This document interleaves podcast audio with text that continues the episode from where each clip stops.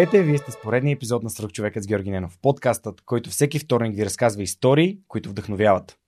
Днешният ми гост е Александър Дурчев, основател и изпълнителен директор на All Channels Communication Group, съосновател на най-смелата крафт-пивоварна в България Cojones и преподавател в Американския университет в Благоевград и в Софийския университет.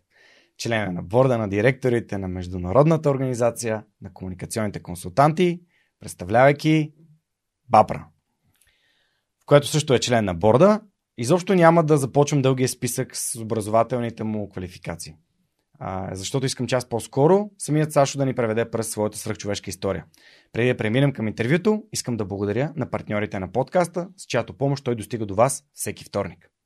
Telus International е иноватор, който създава и предоставя следващото поколение дигитални решения на редица световни брандове в областта на обслужването на клиенти. С над 3500 служители в София и Пловдив, компанията предлага възможност за дистанционна работа, гъвкаво работно време и проекти в сферата на бързо развиващите се технологии, видеоигрите, социалните мрежи, финансови услуги и финтек, туризъм и много други. "Даваме там, където живеем" е част от философията на компанията. Всяка година общественият борд на Telus International Europe в България дарява 100 000 щатски долара на неправителствени организации за реализиране на социално значими проекти. Дни на подкрепа е доброволческата инициатива, в която вземат участие стотици служители в подкрепа на различни благородни каузи. Кариерно развитие, широк спектър от обучение и над 40 социални придобивки са само част от предложението на Telus International. Разбери повече и кандидатствай на telusbg.com. Интервютата за работа се извършват изцяло дистанционно и от комфорта на дома ти. Успех!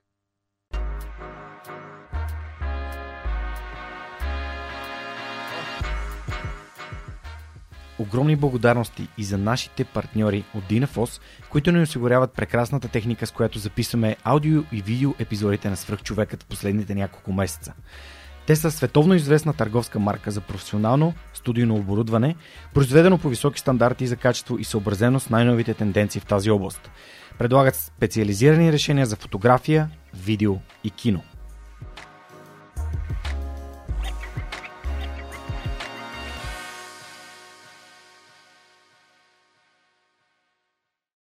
Понякога обратната връзка е буквално под носа ни. Ето какво ми написа Яница, която е основният отговорник за уебсайта на Свръхчовекът. Здравей, Георги! Искам да ти споделя моята обратна връзка за Storytel и по-специално за детските аудиокниги. Майка съм на две момчета, на 4 и на 8 години. Откакто ползвам услугата, всяка вечер им пускам аудиокнижка преди сън. Те очакват този момент с нетърпение и вече обожават аудиокнигите. Могат да прекарат цял час в слушане, завити под топлата завивка, което от своя страна улеснява и самия процес на заспиване. Искам да ти благодаря сърдечно на теб и на Storytel, защото благодарение на вас децата ми неусетно се пренасят в света на книгите. Заедно открихме един нов и различен вариант за усвояване на безценни знания и емоции. Ако искаш да разбереш кои са книгите, които Яница и синовете й препоръчват, заповядай на www.thesuperhumanpodcast.net/kids. Саша, здравей, благодаря, че приема моята покана. Много се радвам, че си в студиото на Свръхчовека днес. Аз ти благодаря, Жоро, за поканата. Да, изобщо не започнах да изброявам образователните ти цензове. Ти имаш MBA, две магистратури, доктор си по философия. На философските науки, по пиар, да. И всъщност това е едно от нещата, които винаги е важно да изграждам към моите гости, е контекста. Тоест, какво е неговото образование, кога е решил изобщо да се занимава с нещата, с които се занимава. Нека се върнем назад във времето, още в самото начало, защото вече разказахме каква е основната ти дейност. Кога осъзна, че искаш да се занимаваш с философски науки? Кога, в гимназията или в университета, какъв беше твоя път? Това е много далече. Много далече. По принцип трябваше да се занимавам вероятно с архитектура трябваше да се занимавам. Това беше моята мечта и от малък всъщност рисувам. И помня дядо ми, майка ми и баща ми, които ме водеха на курсове по рисуване горе в Двореца на пионерите, като беше на място на семинарията. И общо взето това беше нещо, за което аз се готвех през всичките тия години. След 1991, като дойдоха промените, обаче стана много модерно да се учи менеджмент. След което стана много модерно да се учи реклама и пиар. И аз някак си така се подхлъзнах по тези всичките моди и в един момент под влияние на различни мои приятели, които бяха по-големи от мен и вече учеха пиар, там бяха вече първите випуски в Софийския университет, и в един момент се озовах в тази специалност. Така че някак си живота ми от рисуване, нали, от някакви по-такива артистични дейности се впусна в, по-скоро в комуникация. Което пък може би в следващите години доведе това, че All Channels от PR агенция лека по лека се превърна в комуникационна и в рекламна компания. Така че това е моя път в тези за 2 минути. Изглежда така. Добре, а кой така ти помогна? Ти каза средата и твоите приятели, които са ти дали някакъв пример.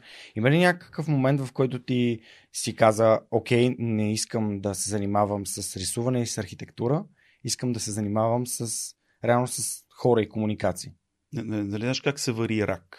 Така се случи и при мен. В смисъл някакси постепенно се сварих за идеята да се занимавам с комуникации. Някакси остана в страни рисуването. Имаше един период от време, в който се занимавах с татуировки и правях татуировки в моите такива късни тинейджърски години. И постепенно той премина в пиар. Така че няма нещо, което да е било някаква такава пресечна или някаква точка, от която нещата да са спрели и да са продължили нататък. Просто се сварих като един рак и се озовах във факултета по журналистика.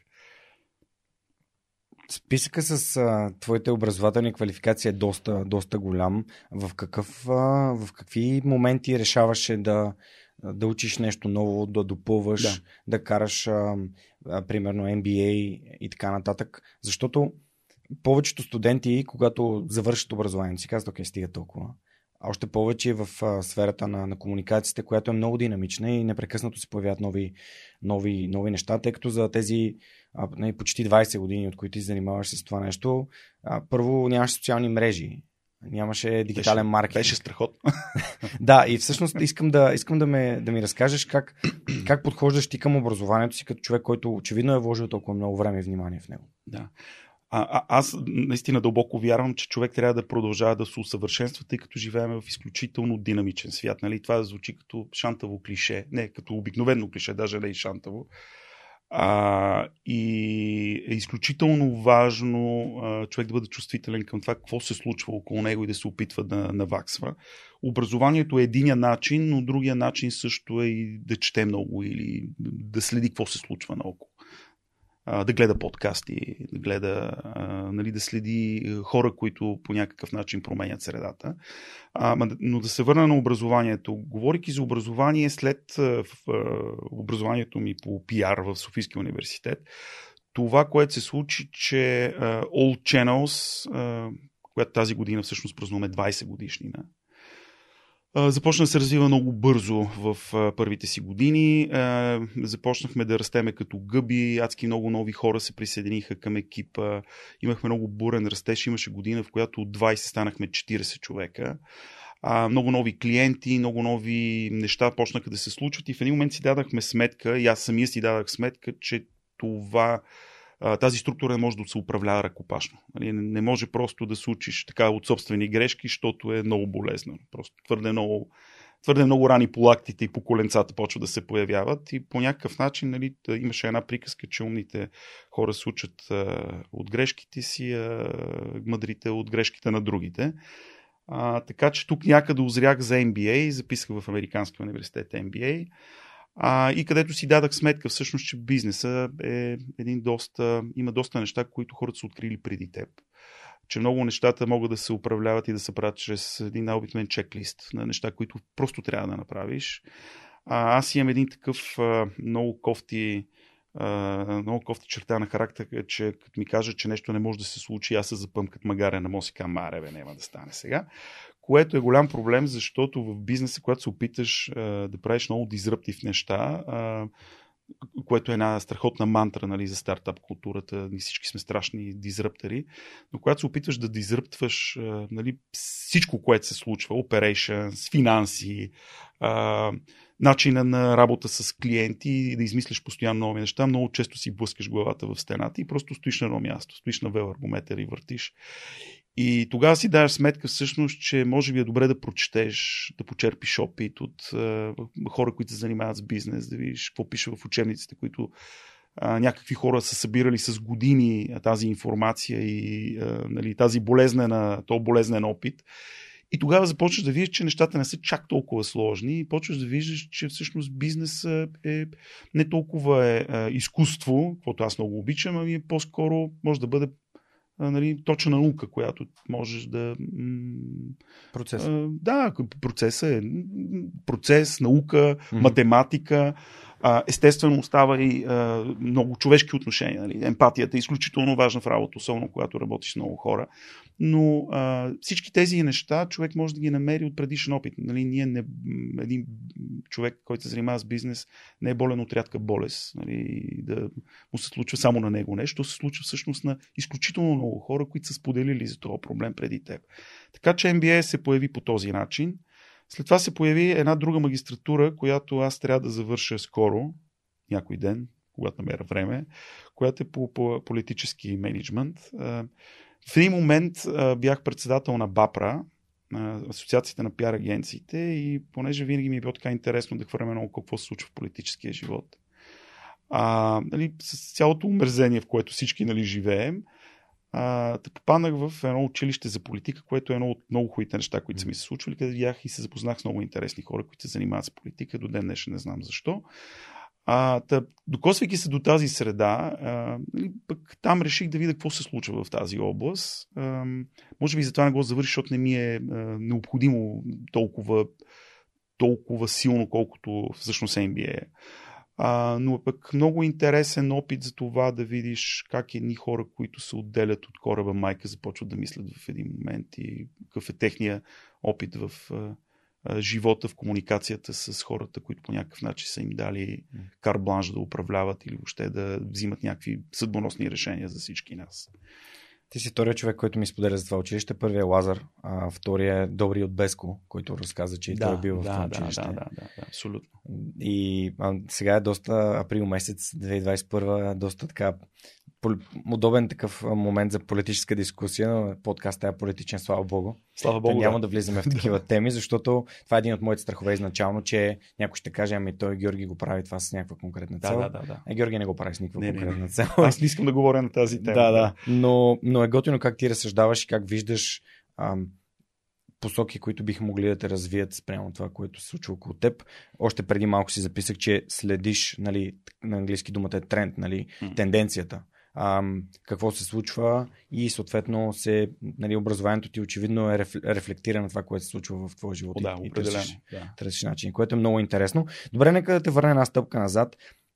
Тук ти каза за MBA и това, че той реално е следствие на необходимостта ти да управляваш бизнеса по начин, по който не е нужно да си чупиш главата всеки път, като взимаш важни решения.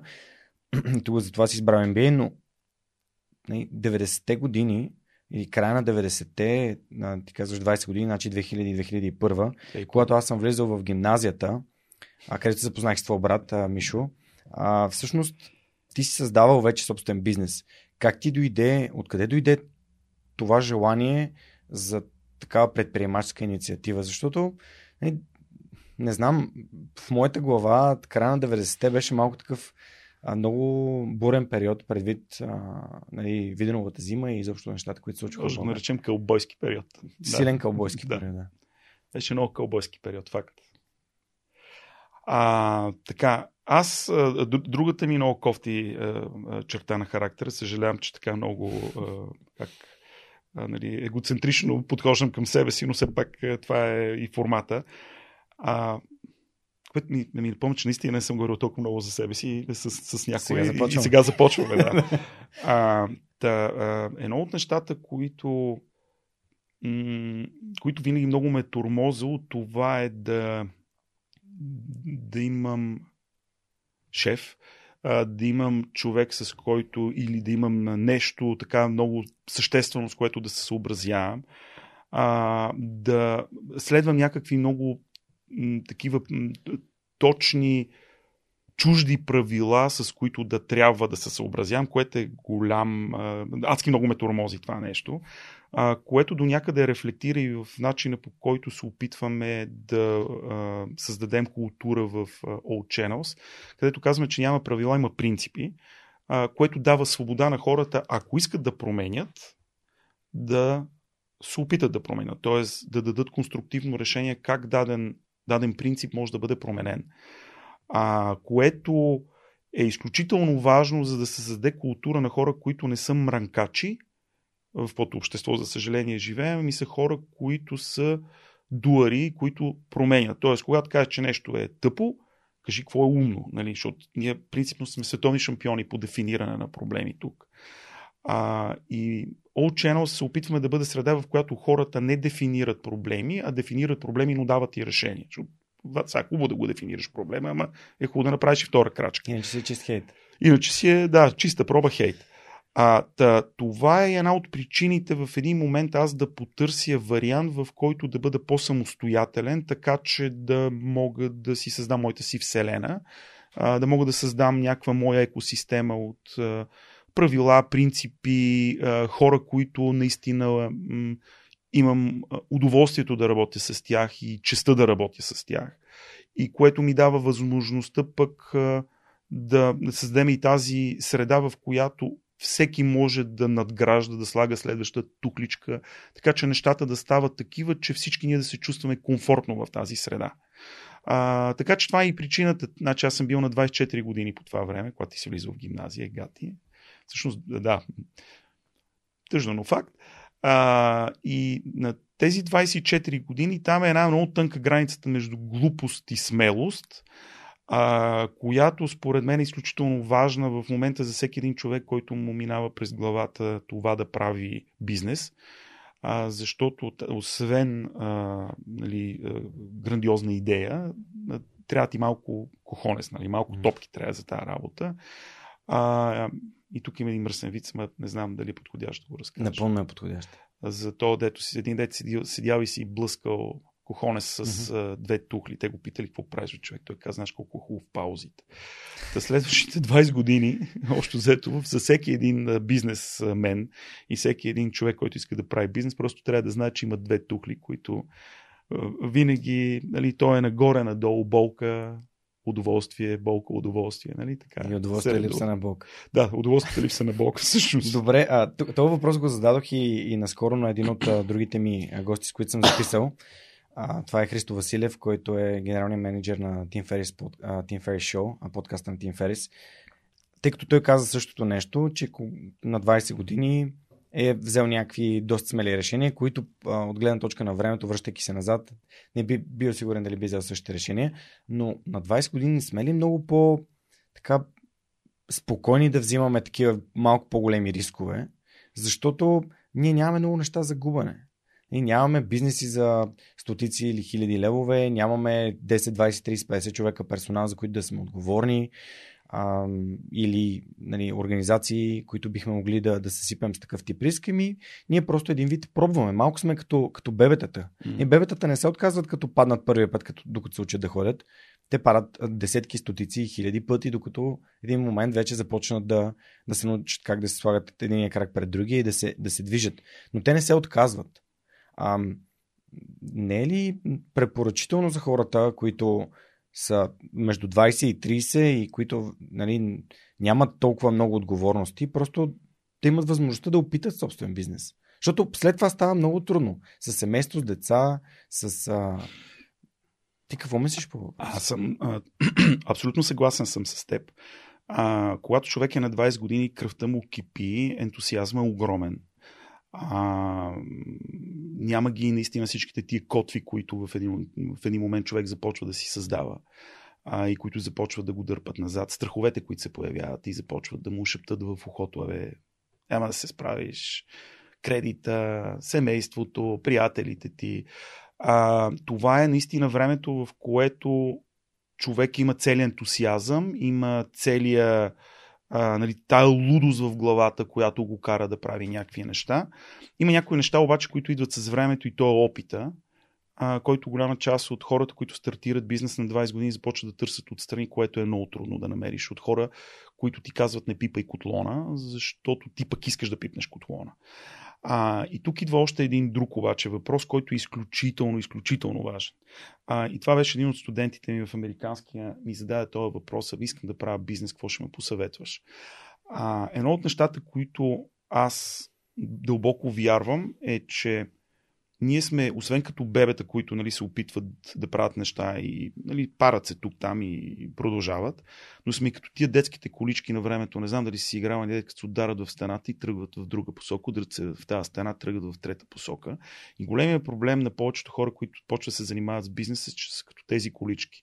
Удрят се в една стена и решават, че явно няма да стане, бам, във втора стена, трета стена, и докато сетят са на по 35-40 години и са се блъскали във всички стени в стаята.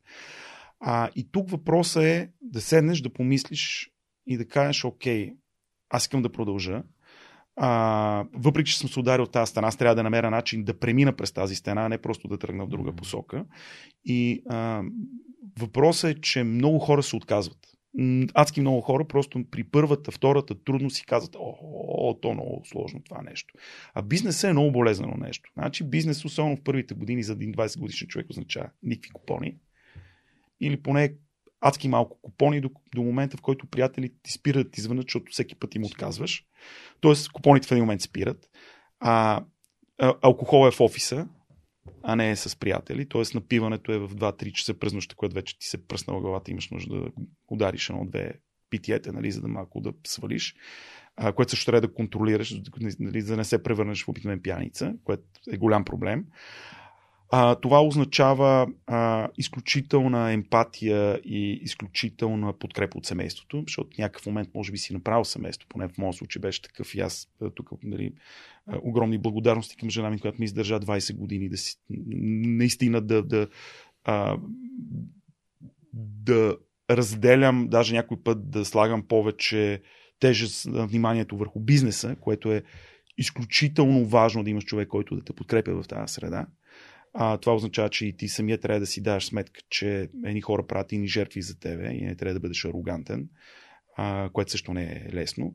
И третото нещо е, когато работиш с хора, повечето бизнеси все още с хора, трябва да бъдеш изключително емпатичен и да не се отделяш от земята много нависоко, защото отделиш ли се, започва да ставаш твърде арогантен към хората и хората после почват да ти показват среден пръст. Сега да ти кажа, че не ми се е случвало, означава, че няма да ти, въобще този съвет няма да го давам тук и няма да говоря за него. Но когато хората почнат да ти показват среден пръст, тогава разбираш, че всъщност самия ти малко летиш повече от това, което е необходимо, и трябва да бъдеш малко down to earth. Трябва да бъдеш здраво стъпил на земята, особено в първите години, пък и нататъка също. Така че 20-те години са много хубаво нещо, но то трябва да върви с такъв... трябва да върви с мъдрост и трябва да върви с анализ на всяка една грешка, която правим, защото... грешките в тези години са много. Аз след 20 години мога да кажа, че имам изключително много опит, продължавам да правя много грешки. На 20 години правих постоянно грешки. И трябва да имаш хора, които по някакъв начин да са коректив. Тук много силно впечатление ми прави твоята нагласа и това, което каза за като нагласа. Може би повечето млади хора, които си мислят за бизнес, си представят скъпите коли, скъпите почивки, как всъщност ти вече не си от 9 до 5, ти си шеф, че всички хората работят за теб, но да се стигне до момент, в който си създава организация, която работи и без теб, първо ти трябва да я създадеш така организация, тъй като ти си лидера и хората следват, виждат в твоите очи примера. Да. И съответно, ако ти правиш неща, които ти не искаш те да правят, е малко като с децата. Да, managing by example. Абсолютно, да. Управляваш чрез личния си пример. Всъщност, може би нагласата на хората към създаване на бизнес е грешна. Каква според теб е правилната нагласа за създаване на бизнес? Защото въпросът на твоя студент е, мен ми звучи по същия начин. Как да създам бизнес? Да. Ама въпросът може би е как да изкарвам пари по-скоро, отколкото... Може би да. Може би всички живеят с тази романтична представа, тъй като всички ние по някакъв начин сме повлияни от масовата култура, където едни хора с много бизнес летат с някакви коли. Което е много далеч от истината и поради няколко причини. Първо, 9 до 5 не съществува. Ако искаш да правиш нещо by example и да мотивираш хората да работят, то ти трябва да работиш. Особено когато сте в първите години и сте в един офис. Тоест, дали, когато... Което, честно казано, аз не виждам как точно може да се случи. Нали? Ти просто да изчезнеш и те да работят, пък ти да си топиш до пето на Малдивите. Нали? Може би някакви хора са успели да го направят, но трябва да ги поканиш тях, с радост ще го изслушам и това нещо. Но ако ти си тръгнеш в 5 часа, това означава, че в 5-2 минути офисът ще бъде изпразнен. Ако ти дойдеш в 10 часа, всички ще дойдат в 10 без 2 минути. Така че е изключително важно човека, който е лидер в един бизнес, дали той е собственика или е дори не е менеджер. Това са хората, които всъщност създават една култура в една компания и хората гледат какво се случва в една компания, а не слушат какво им говорят. Тоест, ако ти обясняваш, трябва да работим по 12 часа на ден, а ти работиш 3 или 5 или 8 или 9 или 11 дори, хората ще казват, бе, пич, това не е съвсем така, нали? Тук гледаме, ти работиш по-малко от нас. Ако се удариш гърти гаж, да, аз съм шеф, нали, ще се вкараш в тази старата комунистическа смешка. Нали? Аз ги лъжа, че им плащам, те ме лъжат, че работят. Така че, особено в първите години, бизнесът е много фемили, много интимен и хората приемат всичко адски лично. Самия менеджер много често е в една ситуация, в която за да не изпуска контрола, прави всичко вместо хората. Дори това е един много голям проблем, когато минаваш от един стадий в друг на една компания. Когато не делегираш, не даваш на хората да работят нещата, които ти винаги правиш много по-добре от тях. И ако тук някъде изпуснеш, или решиш, че ти си страшен пич и сега ще заминеш на Малдивите, ще ги оставиш да работят, и мисля, че всичко приключва някъде тук. Мисля, някъде тук се инжектира отровата в компанията и тя просто обречена от тук насетна да върви към край. Много ми хареса примера, който даде за блъскащите колички, които се отбиват стената и отиват към другата стена. Преди няколко дни случайно ми попадна в YouTube някакъв анализ на Survivor, на някакъв сезон на Survivor, американски или австралийския Survivor. И имаше една игра с един лабиринт. И анализираха как един от хората, които играе в този лабиринт, те са затворени очи, намират там път през лабиринта и излизат. Как реално той успял да излезе от лабиринта много по-бързо от всички останали. Той мина през 4 лабиринта, преди хората са минали през 1-2. Ами, този човек винаги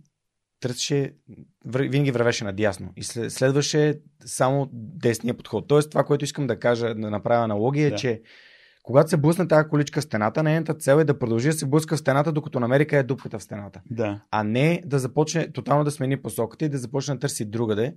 Защото всъщност, ако вече имаш бизнес идея, защото аз когато започнах подкаст, аз бях пробвал 2 други неща, от които научих много. Това бяха други стени, но те ми казаха, окей, ти не искаш да стоиш нон-стоп на компютъра, искаш да работиш с хора и второ, не искаш да си затворен в една зала за 1 час с 1 човек.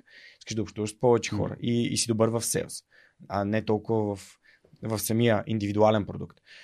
И това, може би, хората не си дават сметка, че следването на една посока или така начинато, нали, пивотиране, то е полека в същата насока, в която ти се чувстваш компетентен и ти харесва да правиш, докато не намериш решението. Много е случайно как имаме всякакви примери от живота ни, които като аналоги могат да се използват в описанието на бизнесите. Добре, един въпрос относно създаването на бизнес. Всички си мислят, че идеята е, трябва да имат идея за $1 милион.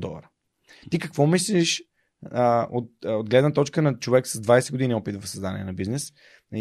Имаш и бизнес с крафт бира, което не е най-популярното нещо в България. Ще стигнем и до това, че все пак има доста крафт пивоварни вече в България, което е страхотно.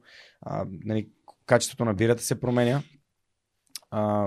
Начина на пиене на бира, както и Дъбов ми беше на гости и разказа за Specialty Coffee, което първите хора, които са го пили, скали, какво е това изобщо, не ми обясняваме. Как променя и то вкусовете на хората всъщност. Именно. Как ги възпитава. Идеята ли е или е изпълнението според те по-важно? Виж, идеята е като задник е. Всеки има идеи. И това е... Ако една идея не я реализираш, тя става клозетна мисъл.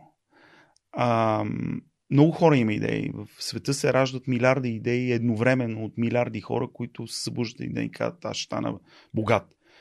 Измислих страхотна идея. Въпросът е, ако не седнеш и не я реализираш тази идея, какъв е смисъл от нея? Аз самия съм виждал изключително много хора с много добри идеи, които просто не правят абсолютно никакви усилия, така че тези идеи да бъдат реализирани. Самия аз през годините също съм имал много идеи, нали, които съм се опитал да реализирам. Някои въобще не се опитах да реализирам, някои се опитах да реализирам, но просто не намерих енергията и може би времето, за да ги докарам до някакъв край. И това означава, че никой не е разбрал за тях тогава, за какво е тази идея. Мисля, идеите са за философите. Сядат, разискват, фантазират. Нали, създават някакви страхотни теории, които може би са важни, но ако искаш наистина да имаш успешен бизнес, трябва да започнеш от нещо малко. Някой път дори идея, която изглежда като абсолютно клише или изглежда като реплика на някаква друга идея, или като дори, че си започнал нали, поредното тук магазинче на улицата долу, което продава алкохол и цигари, нали, което не е идея, обаче е реализация. Човек храни семейството си с това нещо. Нали, дори нещо, което явно не е уникална идея, може да бъде добър бизнес. Аз много вярвам в влагането на усилия в нещата, които човек прави.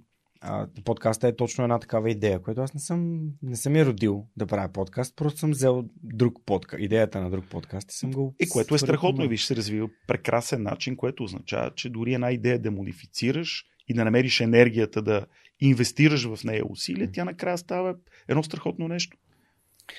Преди малко каза за подкрепата от семейството. Много ми е интересно спрямо и другите неща, които сподели. Първо за дядо ти и за това, че той ти е помагал за това да се развиваш като да рисуваш. Как реагира той на твое желание да промениш своята посока на кариерно развитие? И в последствие пък другия случай, в който твой партньор в живота те подкрепя в това да създаваш бизнес, въпреки че това защото аз съм имал разговор с Неда също, че да, всяка неделя съм тук и снимам, обаче това го правим, за да може един ден, когато имаме деца, да мога да прекарам повече време с тях. Тоест, това е инвестиция в бъдещето за цялото семейство, не само за мене. Тая подкрепа от семейството аз също смятам, че е изключително важна, защото не винаги съм се чувствал подкрепен. Ти как можеш ли да тия два примера да ги... Мога, да. Може би майка ми, баща ми са по-скоро факторите, които под някакъв начин на времето ме насочиха към по някакъв начин да развивам талант, който са видяли в мен по това време. Истината е, че аз съм дете на промените. Аз на 89-та година всъщност, когато започна, съм бил на 14, което е такъв ранен пубертет. Всички бяха много объркани, защото ти си 85-та година, 6-та, даже си малко по-малко брат ми, а по-голям, по-малък, да. Може би не ги помните тия години, но те бяха много шантави, човек. Те бяха, мисля, някакви нови неща се появяха, изведнъж Кореком се превърна почна да се превръща в нормален магазин с годините, но преди това премина през всичките си изручтини от сорта на чакане на опашки за мляко и хляб. Промяна в образование, указ 56, всички се фърлиха да правят бизнес и стана мега модерно това нещо, да се прави бизнес. Всички отваряха някакви магазинчета, лавки, появиха се мутри, тотален бъркоч. В който тотален бъркоч в един момент и родителите, и самия ти започваш да ставаш по-прагматичен, защото кажеш, хубаво, аз се занимавам с рисуване, хубаво, тук съм увапсал сумати хора с татуировки, това ли ще е нещо, че ме храни? И в един момент започва да се замислиш. Виждаш, че има един хайп, който тогава беше икономика, менеджмент. И в този хайп някакси изкуството и рисуването естествено и неусетно мина на втори план. Честно да ти кажа, аз не съжалявам. Това, с което се занимавам, е страхотно. Изключително обичам да работя с хора, да развивам неща. Много често изкуството, което правиш на едно платно, може да се пренесе в това как правиш един бизнес, защото това е същото нещо. Просто ти се опитваш по някакъв начин да направиш нещата да изглеждат хармонично или пък напротив да изглеждат по-различно от всичко останало, което е проблем, както ти казах някой път, в дизрапцията на неща. Но това е нещо, което всъщност адски много помага творчеството да направиш бизнес, който пък изглежда малко по-различно от останалите бизнеси. Нали? Дава някакъв друг цветови нюанс, не дава някакъв друг штрих на бизнес. Говорейки за семейството през всичките тия години, да, абсолютно разбирането за това, че един бизнес е инвестиция в бъдещето на, и на деца, и на семейство, пък и тая енергия, честно казано, ако не я бях вложил в това, щях да вложа в нещо друго. Много често това го казвам и на хора в агенцията, които почват да бърнаутват и почват да мислят да сменят позицията си, да отидат на друго място. Ние не можем да избягаме от себе си. Нали, моята хиперактивност в компанията, която управлявам, която в началото съм създал, тази хиперактивност най-вероятно щях да я хвърля във всяка една друга компания, в която работи. Просто може би щях да чувствам тия окови, че някой ми обяснява как точно да живея, нали, в този момент и какво да правя. Така че това е много, много важно нещо, нали, изкуство, глупости, подкрепа от хората около тебе. Изключително важно и човек трябва да може да се облагодари за тази подкрепа, защото тя не е даром. Нали, това е много важно. В смисъл, че всеки един човек, крайна сметка, който подкрепя в дадена ситуация, нали, трябва да бъде подкрепен пък в друга. Избор е. Да. Избор е при всичко положение. Да. Добре, преди малко използва нещо, което бих искал да те питам, защото много се припознах. Разказа за на мен ми прозвуча като да ти е много важна свободата като ценност. Да. Можеш сам да взимаш собствените си решения, да няма някой да ти казва какво да правиш. Това как го откри за себе си и как го управляваш? Тъй като понякога, особено работейки с други хора и приемайки идеи от хората от екипа или изобщо хората, с които колаборираш, е нужно да не отстояваш на всяка цена твоята позиция до край. Абсолютно, да. Значи, когато говорим за свобода, нали, тя не е свобода за мен и всички останали във вериги.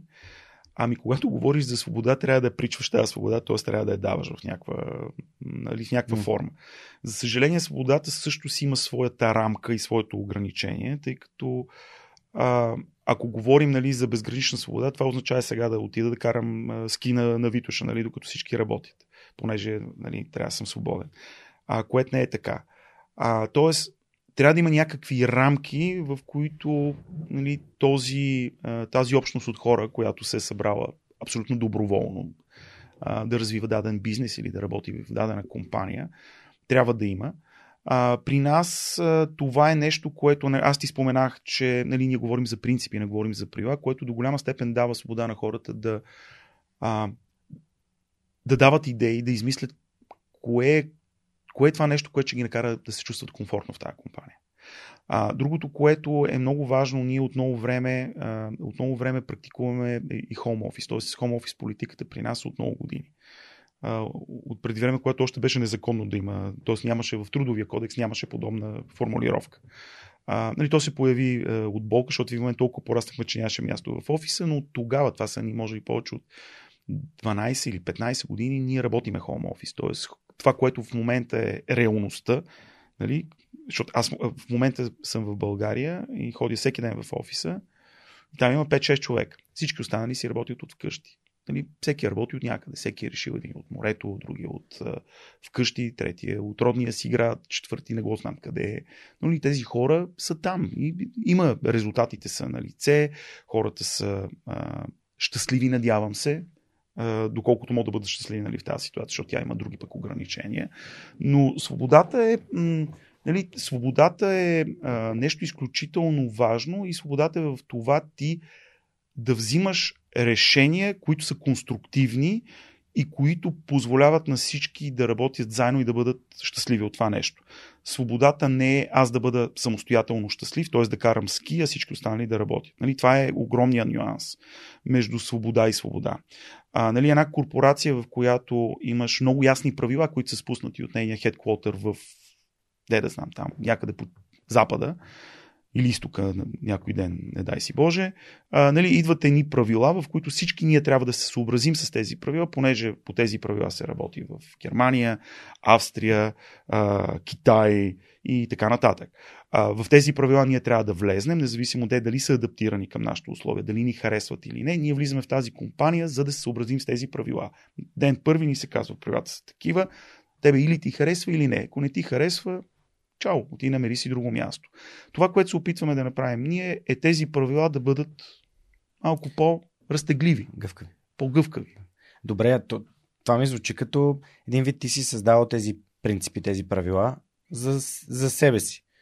И по-скоро те се създадаха през всичките тия 20 години от цялата комуникация с хората и от това как те усещат средата най-добре за себе си. Да, това, което исках по-скоро да кажа, може би не се изразих правилно, е, че аз правя подкаста така, както аз бих искал да има подкаст за мен. Да. Тоест един вид, аз го правя за себе си и искам, нали, моят личен пример и, нали, тази свобода, тази отговорност, която аз имам към определени дейности, всеки да си има негова си отговорност към негови си дейности и да не му казвам кой как се прави. Да.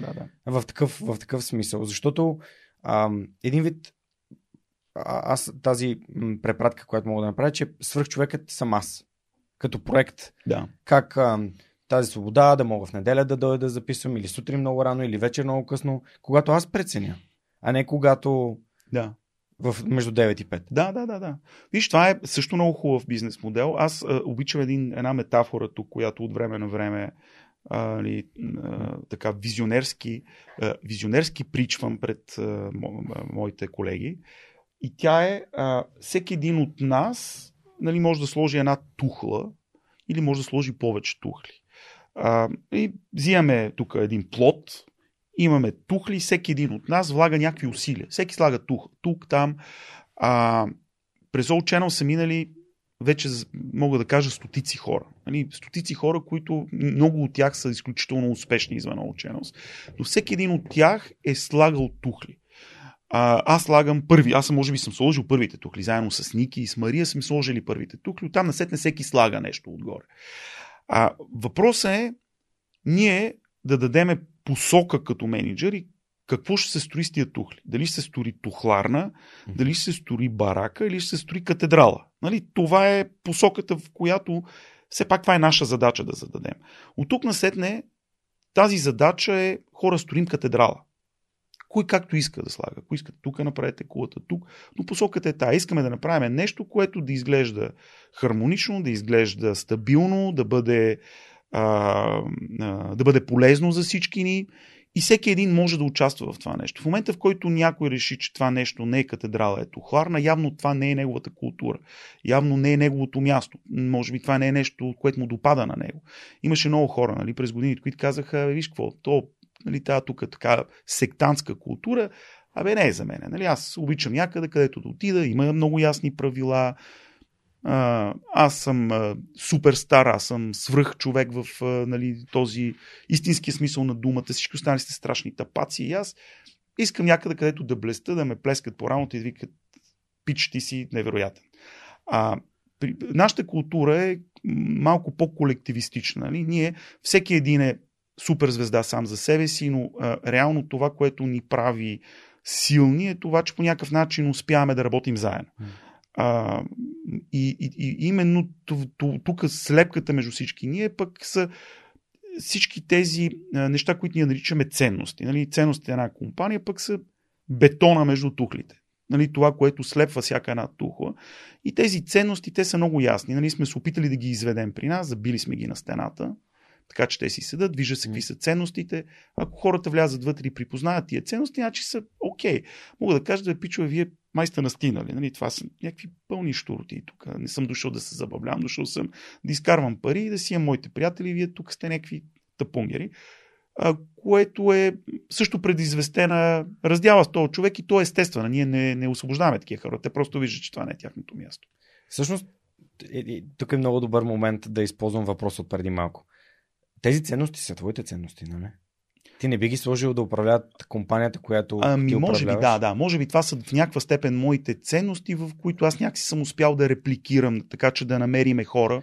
И те са ценностите всъщност на Виж, това са ценностите на фаундърите. Мисля, много американски звучи, нали, може да си изковеме някъде главите в офиса, но ценностите на фаундърите са много важни за всяка една компания. Когато влезнат едни хора и създадат собствен бизнес, нали, те почват да се опитват да репликират себе си по някакъв начин, почват да се опитват да намират хора, които по някакъв начин напомнят за техните ценности.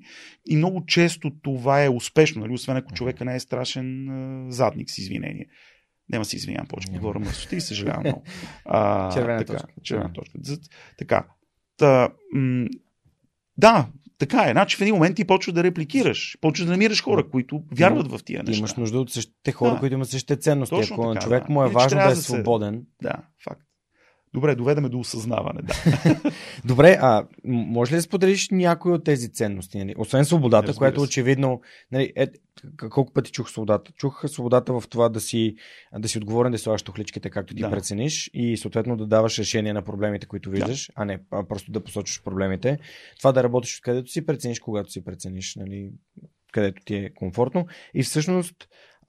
това да си, нали, да постъпиш или да си тръгнеш, ако това не е твоето място. Точно да. Свободен. Да. Има ли... Много хубав анализ, да. Да, има ли... Опитвам се да слушам внимателно, защото според мен това е свръхсилата на хората, които според мен задават добри въпроси, е, че това не е надпреварване, надприказване, ами е слушане, внимателно слушане, за да мога да попитам нещата, които не са ми интересни. Да. Има ли други ценности, които така вие сте извели с Ники? Да. Така, ценностите, едното е свобода. Значи, това абсолютно може да го идентифицираме и да го заковем на стената. Другата ни ценност е доверие. Значи, доверието е изключително важно нещо, тъй като ако няма доверие, няма и свобода. Нали? Когато доверието е дефицитно, тогава менеджерът започва да гледа през рамото на хората си и започва да казва, тия нещо тук не правят като хората. И се започва корозията, която корозия води до това, отново, нали, те ме лъжат, че работя, аз и ги лъжа, че им плащам. Така че доверието е изключително важно и доверието е нещо, което е двустранен процес, защото освен, че менеджера трябва да вярва, от другата страна също хората трябва да полагат усилия да бъдат коректни. Тъй като е много подхлъзващо, няма какво се лъжа, нали? Много подхлъзващо е някой път да направиш някоя магария.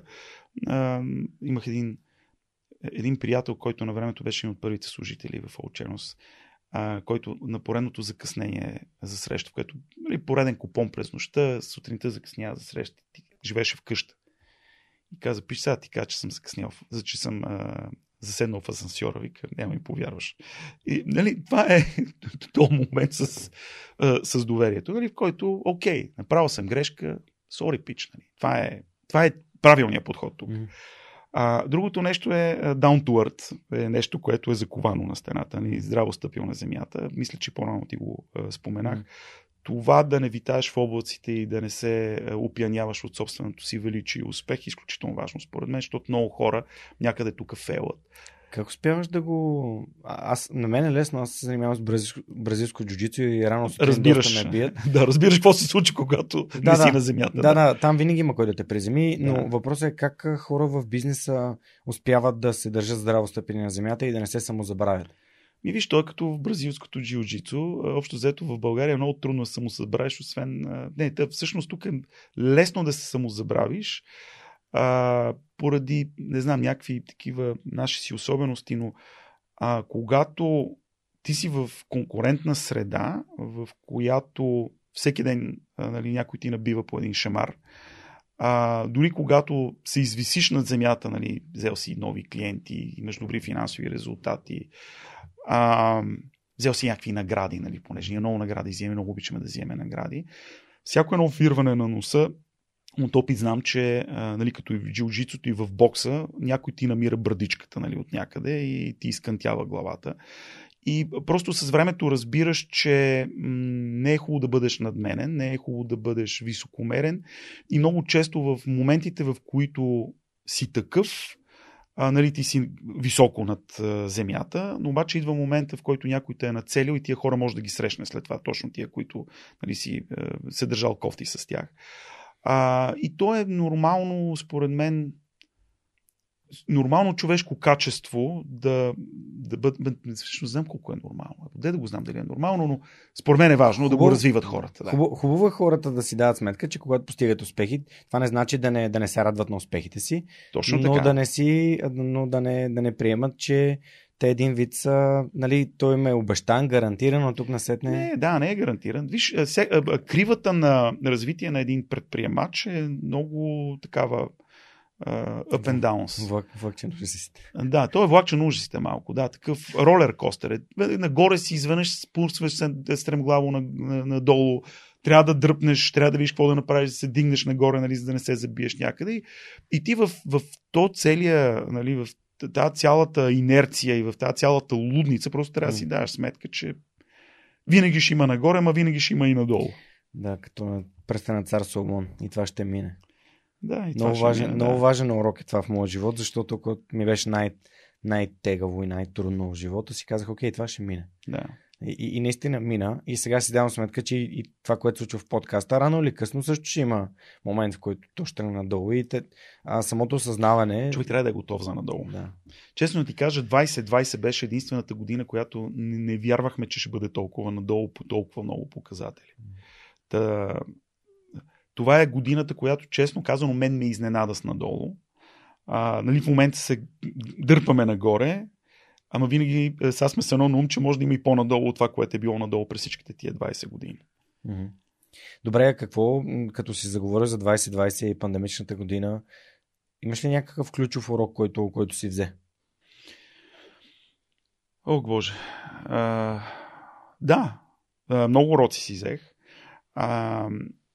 Един от уроците е в подобни времена никога да не показваш слабост, защото това нещо изключително много влияе на хората. Тоест, както нали, в добри времена да говориш мъдри слова и да ораторстваш пред хората визионерски, всъщност в подобни ситуации човек трябва да успее да запази самообладание и да не гледа в бездната. Когато започна да гледа в бездната, всички поглеждат натам също и нещата тръгват по ролер костера стремглаво надолу. А в ситуация, в която проблема не е самосъздаден, каквито ние сме си правили през всичките години, т.е. да се самоотрепеме в някакъв момент и след това да се самоизвадим отвътре, нали, ти си в ситуация, в която всичко е, нали, наоколо изглежда безнадежно. И в този момент, ако човек, нали, в случай аз, нали, не си в тази ситуация, в която да кажа, я малко по-кротко, дайте да видим какво ще се случи, което може би аз не направих миналата година, тогава нещата вече започват да върват надолу по пързалката и дърпането на ръчката за летене нагоре не работи. Нали, тогава вече трябва да се натиска бутона за катапулт или трябва да се натискат някакви други бутони, но бутона, с който дигаш самолета нагоре, не работи така, както в нормална ситуация.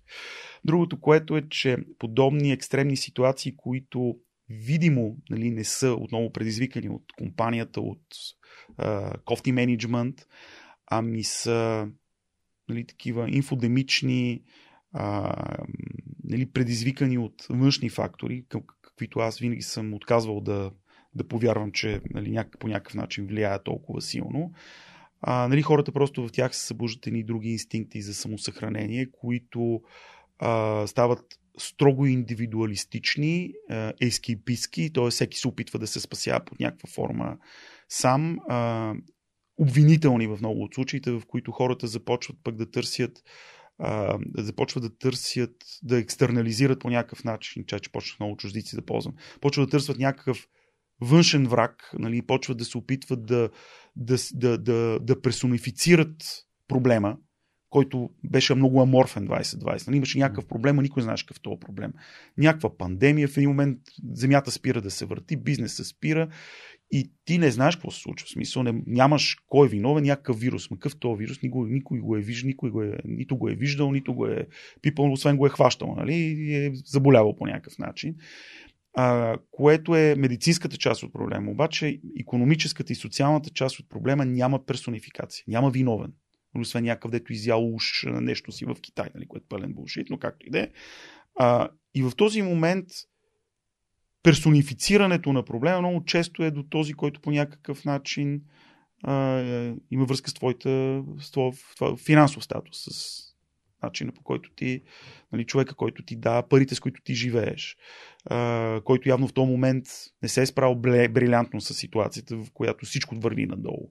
Така че това е другия много силен такъв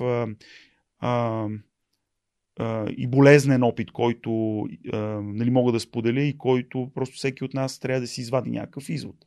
Нали, в една такава ситуация, бъдеща, защото може би пак ще се случат подобни неща, всички ние трябва да знаем, че трябва да сме си с главите, трябва да си даваме сметка, че хората много често започва да се спасяват, т.е. всеки започва да има някаква собствена адженда, на каквито и ценности да си говорим. Тук допреди малко си говорихме за ценности.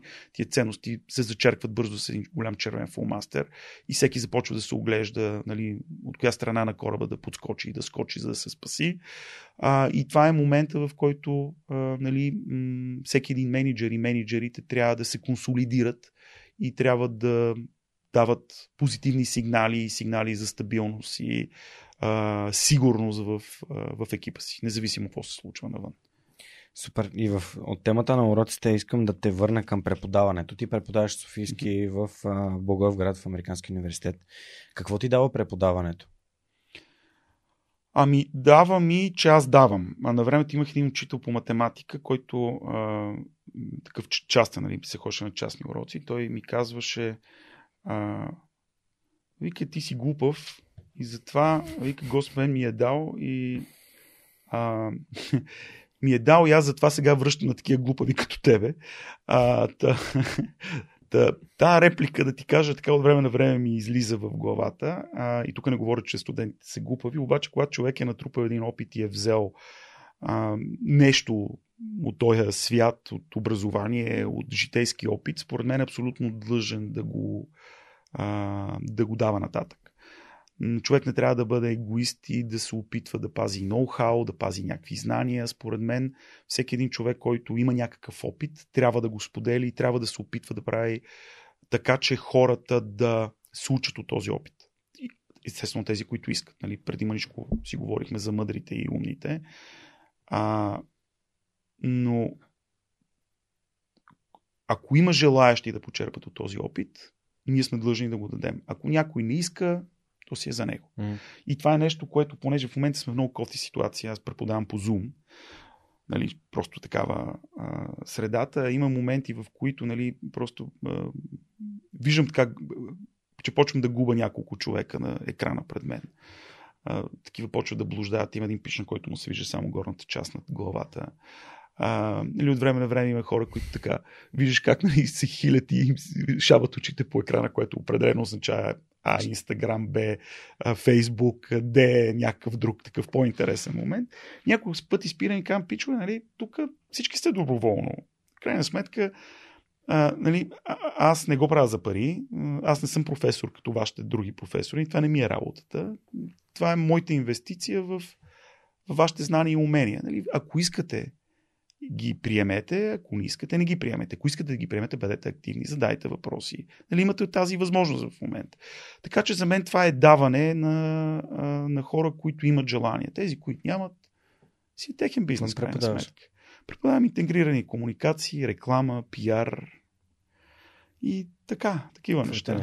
Моите неща. Да, моите те вече са малко по-теоретични, моите компетенции, но да. Няколко пъти е ставало въпрос в подкаста за важността на учителя, като как преподава. Всички сме, поне аз съм като възпитаник на УНСС, много хора са се чели учебниците пред нас. И най-интересният предмет, който някога съм имал в УНСС, с ръка на сърцето мога да кажа, че ми го водиха професор Боян Доранкев и професор Кантарджиев. Той ми водеше упражнение, тогава още не беше професор. Беше главен асистент. Той по комуникации преподава Кантарджиев. Да, и мен ми водеше реклама. Имахме медии и реклама.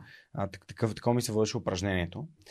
И това е единственият предмет в университета за тези 4 години, който съм учил с интерес. И никога не си дадох сметка защо маркетинга ми е толкова интересен, докато не започнах подкаст. И това беше реално реализацията, че всъщност ето този предмет е бил моят предмет.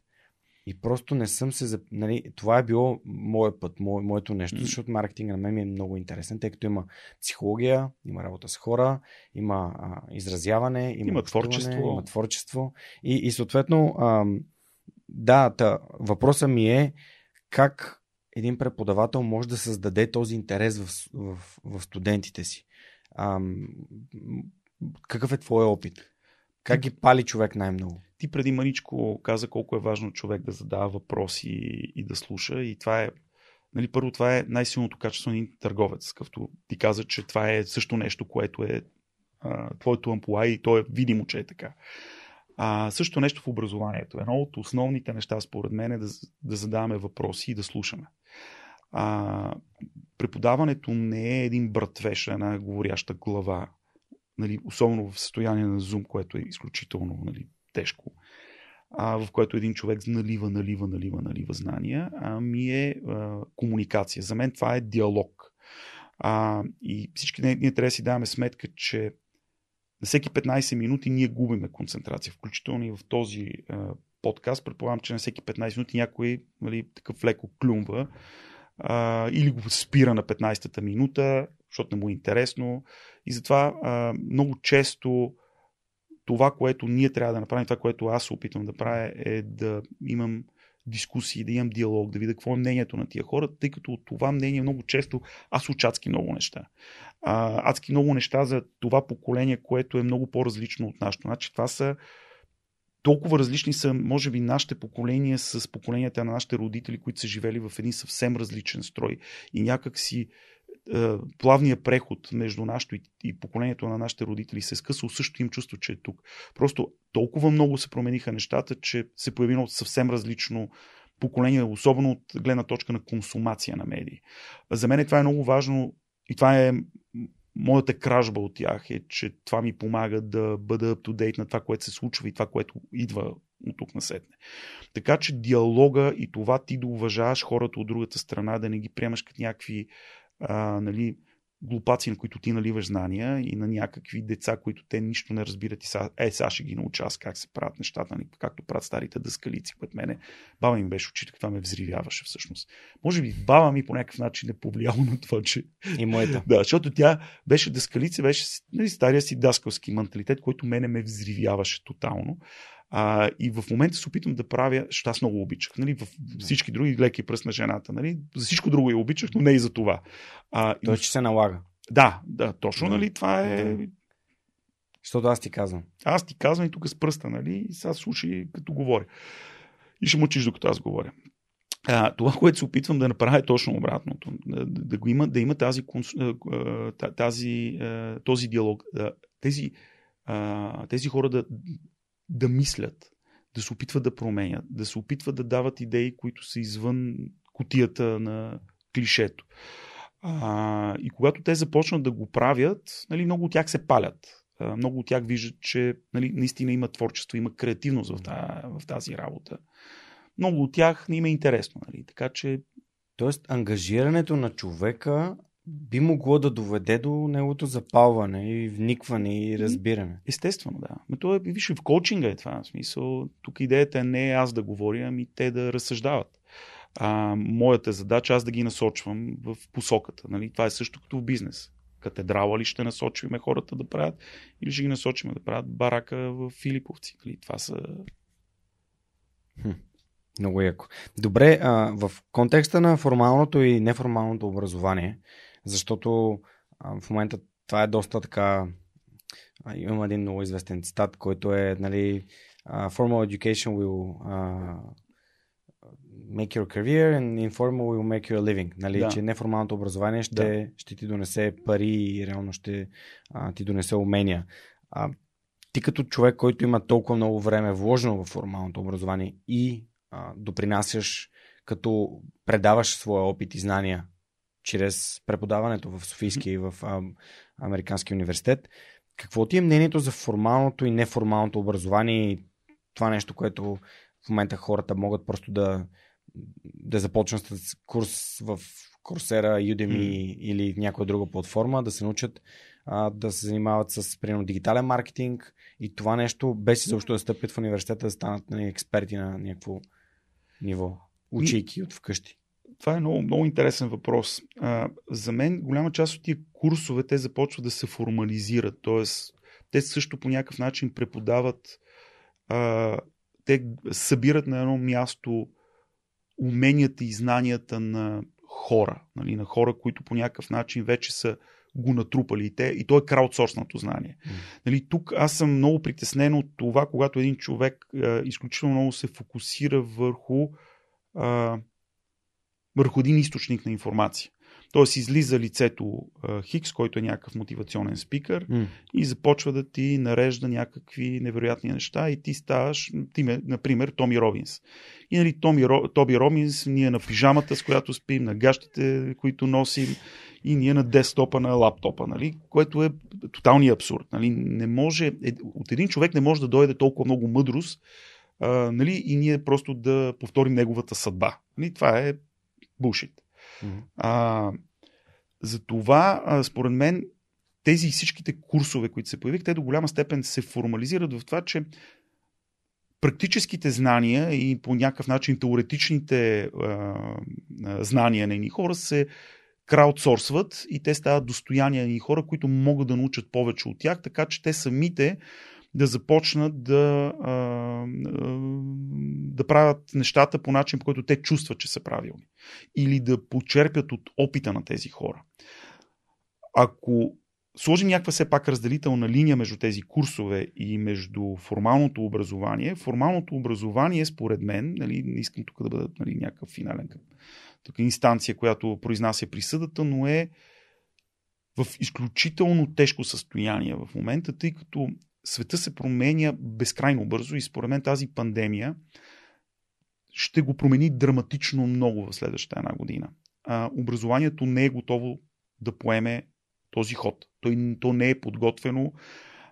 Преподавателите, които са скъсали връзка с реалността, т.е. скъсали са връзка с практиката, ще им бъде изключително трудно да се адаптират, ако не започнат сега.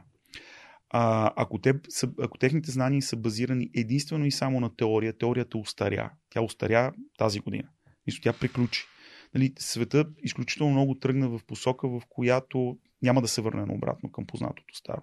Нали, всичко толкова много се дигитализира. Абсолютно всяка една част от света, че образованието няма да може включително да превключи. Ние виждаме как не може да превключи на нормален. Не може да превключи на новия начин на образование. Виждаме какво се случва особено в началните училища, където децата са тотална щета. Имаш тук една смешна случка сега на 15 минути, за да дигнем публиката. Мой приятел близък, който каза, вика, седи дъщеря ми след зум разговор с учителката и седиме, вика, и учиме с нея, защото тя не може да научи всичко с учителката, защото не може да й се обърне внимание. И вика, седи и гледа Киро и Методи, казва, това са Исус и Христос, създателите на българската азбука, и вика, се плесна по челото дете първи клас. Нали, това е българското образование. Това са Исус и Христос.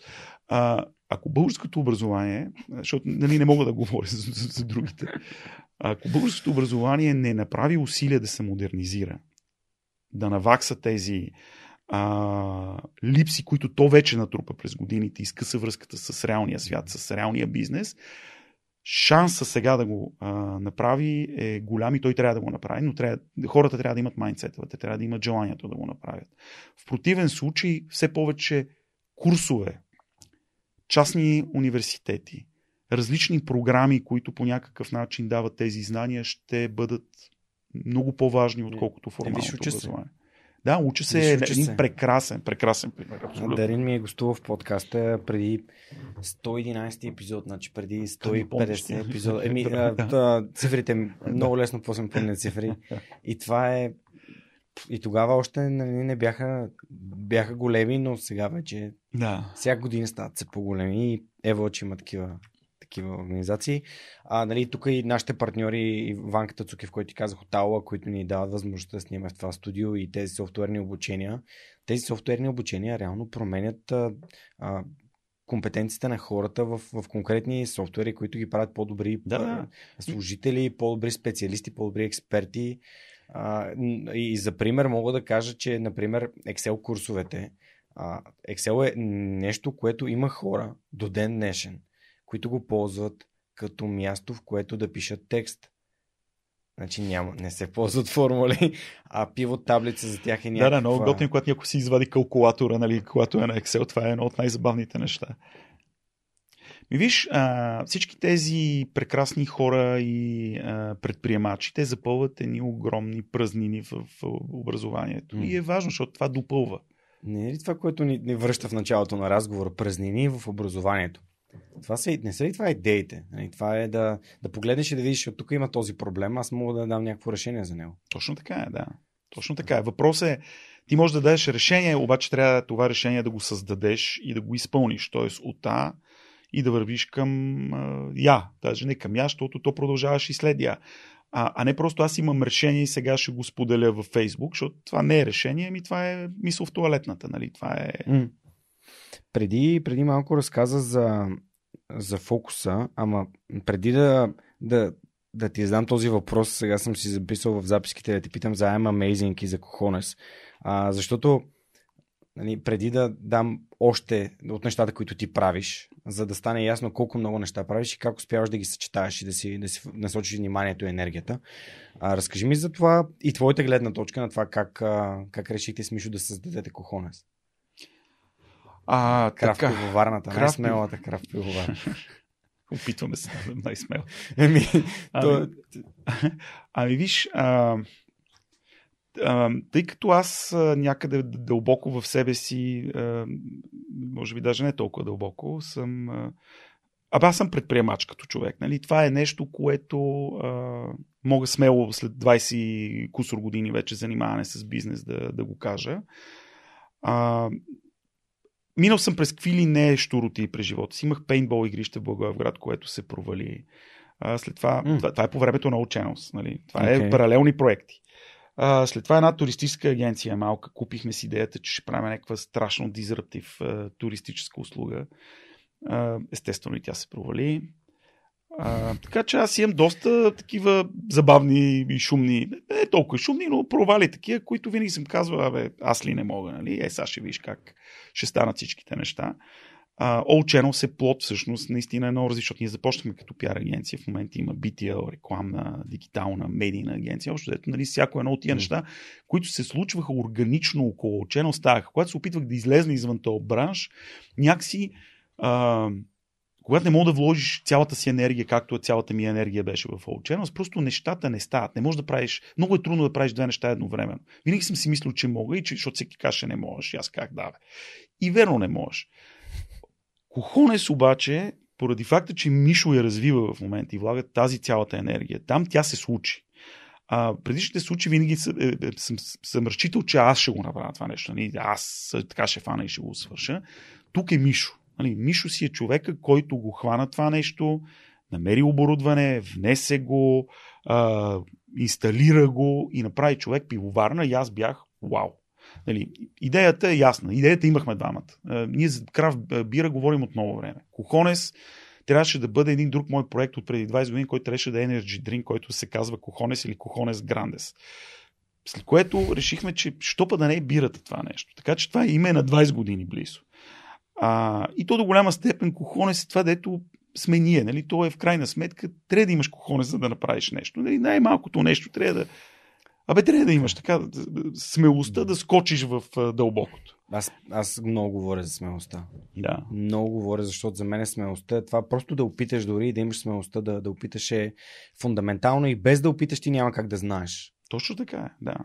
Виж, смелостта е много често и това, за което си говорихме за правила и принципи.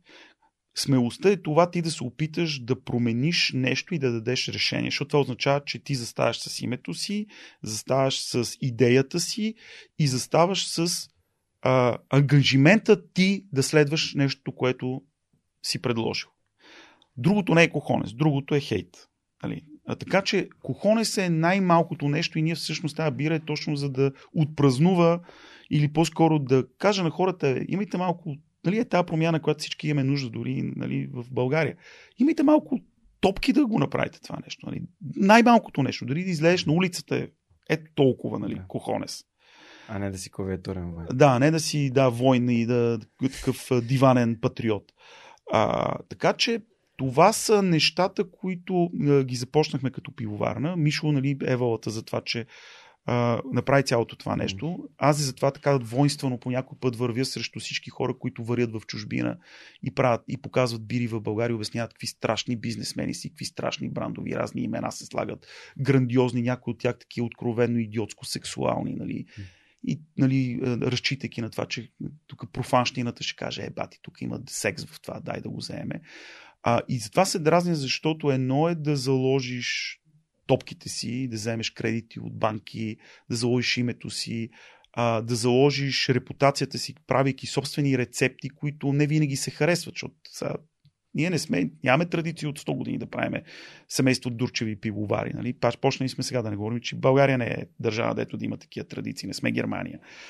И когато го направиш това нещо, някак си заложил си малко повече. Верно, че си по-тъп, вероятно, защото си избрал някакъв по-сложен бизнес модел. Има някакви хитреци, дето си избирали по-лесен. Но когато тия хитреци, нали, се крият за това, че те всъщност са пивовари, си кажеш, бе, пич, бе, не е файн това нещо. Нали? Не е окей, нали, да подвеждаш хората, че ти си пивовар. Ти не си пивовар, ти си търговец. Кажи, че си търговец. Намерил си най-хубавата бира, сварил си я. Ети, виж каква хубава бира тук са направили едни хора в чужбина. Сложили сме в хубава опаковка. Кефете се на това нещо. Но обясняваш, аз съм пивовар. И това, което се опитваме да направим Cojones, и това, което се опитваме да направим сега Amazing, е да инжектираме нормалност в този бранш. Първо да кажем, вижте какво хора, хайде да ви образоваме, да ви покажем, че има български крафт пивовари. Това са хората, които са минали през всичките трудности с държавната администрация, защото те са много, да направиш пивовара. Това са всичките тия хора, които са си заложили името, които са си заложили някой път имущество, защото са взели кредит. Мишо е такъв. И тези хора трябва да бъдете, нали, към тях да, нали, да подхождате по различен начин. Нали, не сте длъжни да ги харесвате, но трябва да ги уважавате, защото това са предприемачи. Има и други хора, които са решили, че не искат да правят тази инвестиция и че има по-умен и по-лесен начин да го направят. Част от тях върват в България, върват при нас, върват при тези пилоти. Супер е, защото ти ни помагаш, на всички тези хора. В повечето случаи ти идваш със собствената си рецепта. Ти правиш рецептата при нас, правиш страхотна бира или правиш бира, която не е толкова страхотна, но ти си друг тип бизнес, който помага на нашия и ние те обичаме. Има едни трети обаче, които... Да, те са си колаборации и хора, които също са предприемачи. Третите също са предприемачи и те имат трети бизнес подход, който трети бизнес подход е, те вкарват нещо отвън, карват го от чужбина, върят го някъде, защото там е по-евтино. Имат един каталог, от който избират, казват, ето тази бира, вкарват тук. Което също е много хубаво, защото то пък създава, то вдига нивото на естетика на хората, защото ние имаме нужда от това да възпитаваме естетика във вкуса на хората. То е като виното на времето. Като кафето. И като кафето на Дъбов. Значи ние имаме нужда в България имаме нужда да инвестираме в това да вдигаме естетиката и вкуса на хората. Те са го свършили това нещо. Въпросът е, че тези хора трябва да признаят, ние не варим в България, това е чужда бира. Ние не сме пивовари. Ние сме едни страшни пичове с маркетинг мислене и ние го правим това нещо. Аз съм много файн с това нещо. Когато го кажа, това е бизнес модела. Но когато, нали, на първите ти места за най-харесвани български бири в, нали, там международните рейтинги са бири, които не са варени в България, това не помага на българския крафт бира пазар да се развива. Факт е, че нас ни рита по задника да кажем, бе, ние може да бъдем по-добри, но ние се състезаваме с едни хора, които варят бира от столетия. Говорим за пивоварни, в които са инвестирани милиони, а не десетки хиляди, които сме ние, защото ние сме въшки тук. И ти не можеш да се състезаваш с такива хора. И това пък създава едно друго усещане в пазара, как гледай са тия тук, пати гадната бира, стига, че им е скъпа на българските крафтове, не стига, че е скъпа и е гадна. Нали? Което създава е това малко кофти вкус в устата, който ни бута надолу. И съвсем amazing, това, което се опитахме да направим е да... Разкажи за кампанията. Кампанията всъщност е... Виж, кампанията е базирана първо на репликата на Кобрат Пулев, I'm amazing, която той студеше и се ежеше на Джошуа. Което е много смешна реплика. Най-малкото, защото след това последва нещо, което... Нали... Резултата не отговаря. Да, на репликата. Което обаче доведе до она торнадо във Фейсбук, в което напоследък всички се разделяме на две екстремни мнения. Нали, никога няма нещо помежду нас. Винаги има екстремни мнения, винаги има едни хейтери, има едни такива пък сляпи поддръжници, нали? Които са пък такива едни абсолютно сляпи поддръжници, и който се опита да бъде балансьор, го хейтат и от двете страни и той просто спира да пише. Аз това не съм писал абсолютно нищо. Аз за това също, да. Грам, да. Не си отворих думата, дори за изборите също. Не исках да пиша, само казах, аз гласувах, гласувайте. Да. Не, това е подаръка, който искам за рождение, гласувайте. Аз съм по същия начин. Аз гледам да не взимам някакви мнения, защото крайните мнения просто то става една пълна лудница, нали, в момента, и виждаме, нали, не знам социална, social дилема дали си гледал, но нали, по какъв начин се поляризират. Mm-hmm. Та, как е възможно с Бакалова, с Гришо, с Григор Иванов, да. С Бербатов. С Бербатов, с Кобрат Пулев, нали, да се поляризират. Такива хубави неща, нали, отново да ни поляризират. Тоест, слабата психика, гордостта на България като бие, като пада, тоест слабата психика, което е безумно. Да, да. И поради тази причина решихме да фанаме тази реплика и да видим как тя пък може да ни обедини под някаква форма и да кажем, ето, I'm amazing, има и про и за, но в крайна сметка това е нещо, което хубаво се е случило. Нали? За първ път, нали, ние имаме такъв световен успех. Също нещо е с българските крафтове. Едни викат, те са много гадни, другите викат, те са бати пичовете. Хайде да видим как да ги събереме тия неща и да ги накараме тези хора да работят заедно. И е страхотно, че 10 пивовара си подадаха ръка. Създадаха бира, която има общ бранд, който е Amazing, който и 10 пивовара създадаха уникални бири, които хубави, лоши, каквито и да са, те са български крафт бири, създадени от хора, които са предприемачи, които са пивовари, които горят в работата си, които това е техния живот, тяхната емоция. И това е като една картина. Нали? Тя е такава, каквато човека е извадил от себе си отвътре. Това са бирите. Това е също творчеството в бирата. И тези хора всъщност се обединяват за това. Обединихме ги за това пък да помогнем заедно да спасим баровете и заведенията, които продават тези бири, защото това пък са единствените места, на които ти можеш да отидеш да видиш хубава българска крафт бира. Да си я купиш. И отидеш да я купиш, да направиш някакво минимално усилие, да отидеш в магазина, нали, големия магазин, или да седнеш пред компютъра и си поръчаш бира, ами да си дигнеш до пето, да отидеш в магазина, да си купиш от тази бира, да помогнеш на този бар да оцелее, защото той, ако не оцелее човек, та цялата крафт култура, която тези барове създават, е чао. Нали, след тази пандемия може да се окаже, че всички сме просто с салфетките и по кръчмите, нали, с ръки, с поляти с шопска салата и салфетки. Нали. Това е проблема. А тази култура създава градска среда. Тя създава култура на интелигентни, интересни хора с интересни знания, интересни хобита, които се интересуват, интересуват се от нови неща, интересуват се от това какво пият, нали, какво вкарват в организма си, каква е тази храна. Обичат да експериментират. Не са някакви, нали, такива от тия, дето кюфтета и ракия и нищо повече, аз нищо не ям. Нали, тук не ме занимай, не ме занимай с глупости. Тоест, това са тия хора, които пък всички ние имаме нужда от тях, защото това всъщност създава един по-нормален облик на тази държава. Сега съжалявам за нормален, по-европейски, по-съвременен облик. И всъщност тази кампания, това е и целта. Как да създаде отново една екосистема, в която едни хора си помагат заедно, за да намерят решение на проблема. Не може да чакаме 60-40, 80, 20, 12, 50. Нали, тази държава, колкото помага, толкова и вреди.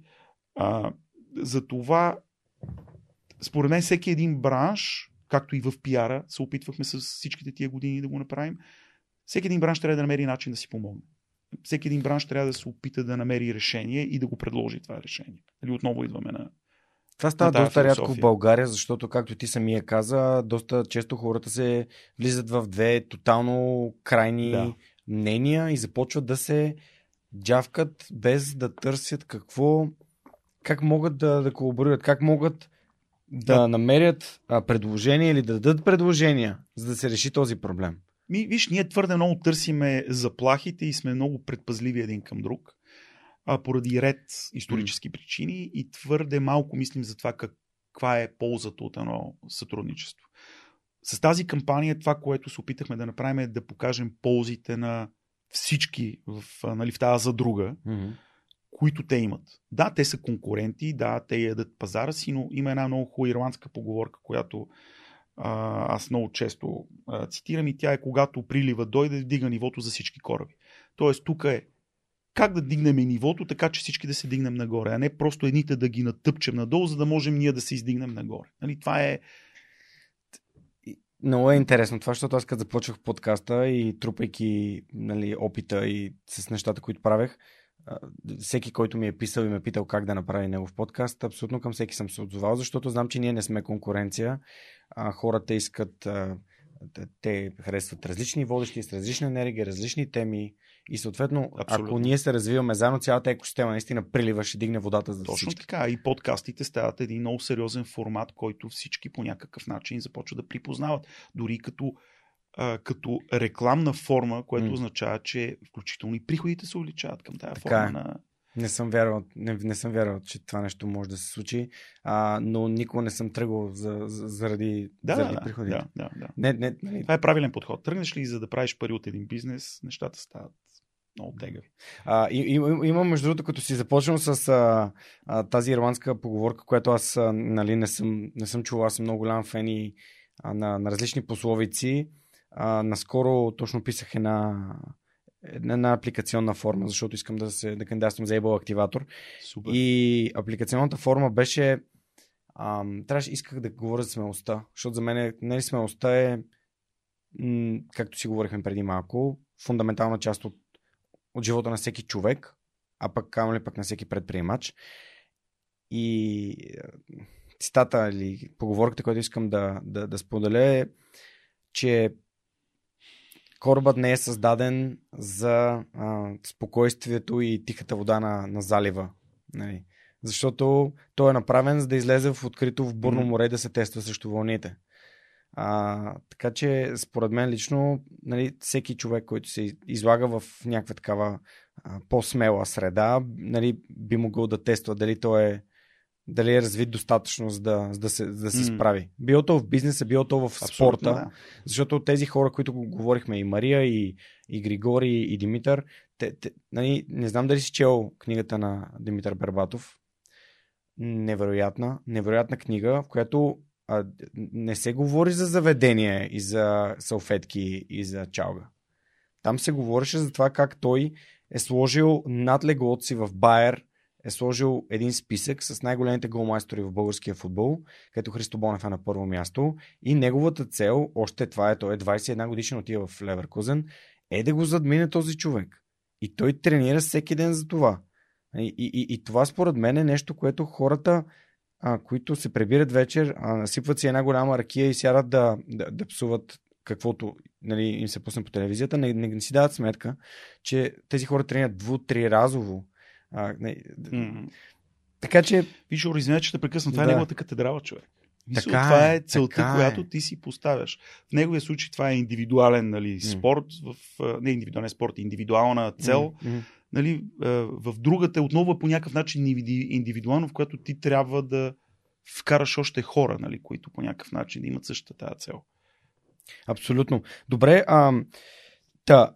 пожелавам успех на I'm Amazing. Ще сложим снимки, тъй като вие ми изпратихте ме всичките бири и аз още така ми стоят вкъщи. Пий си ги, бе, човек. Да. И не ги дръж. Такъв исках да ги отворя, да си ги снимам, защото това такива каузи, според мен, трябва да се подкрепят. Много благодаря. И много се кефе, че сте обединили толкова много хора, защото трудно е да обединиш 2 души, 3 души. А вие сте обединили, това са 9 бири. От 9 раз... 10 вече станаха. Даже се включих още едни. Супер яко. Да. Нали, което това са 10 бири от 10 различни пивовара, които правят крафт бири в България, и заедно искате да минете през това. И аз бях в събитието и в Zoom, където хората казаха много готини неща. Аз съм огромен фен на диво пиво, защото съм пил диво пиво примерно... при моите приятели от Скапто. Да. И това е една от любимите... Сашо е дуаен в това, да. Той е един от първите, всъщност. Имам патрон на подкаста Емо, който също вари собствена бира. Той дори си я вари вкъщи. И това е супер яко. В смисъл, за мен лично, това наистина е пъти като със специалното кафе. Това е една специална бира, направена с висококачествени съставки, за да бъде изварена в България, и не е просто една бира за масова употреба. Тя е бира за ценители на бира. Да. Тук нашата цел е да увеличим ценителите. Да.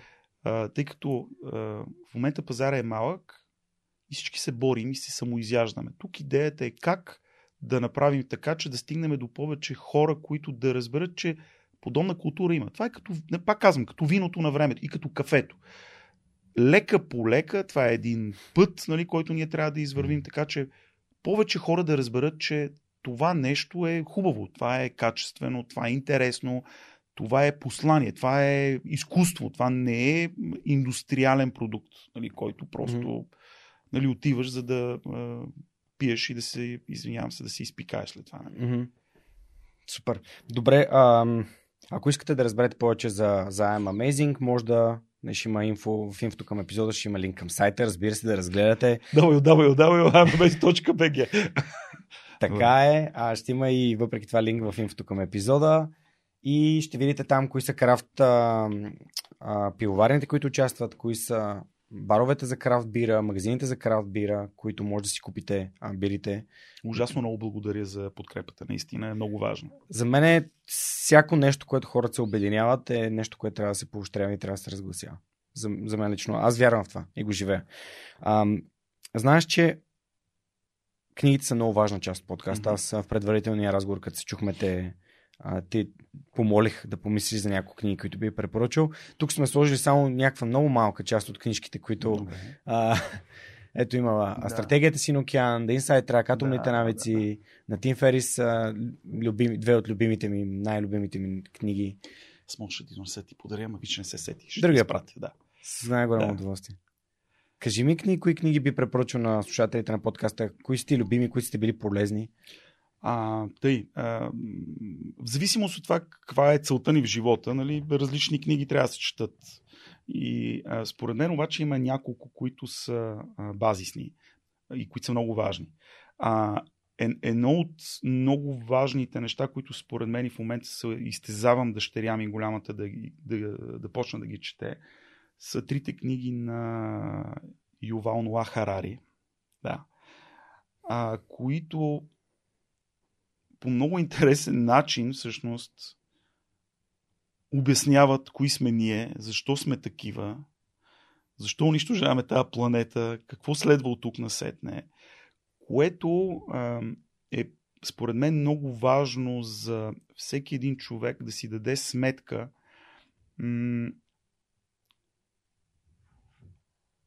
Чисто от социална, психологическа, от политическа гледна точка, защо сме на това положение, в което сме в момента. Много интересни книги, които според мен изключително много помагат за бизнеса, защото вътре се обяснява, или ако четеш някой път, дори между редовете, но някой път е абсолютно директно в тях. Всъщност, по какъв начин ние интерактираме един с друг и нали, какво ни прави такива социални животни, каквито сме. Нали, има някакво така поглеждане в бъдещето, което нали, самият Харари казва, нали, аз не съм пророк, нали, просто гледам какво се случва и се опитвам да дам някаква моя гледна точка.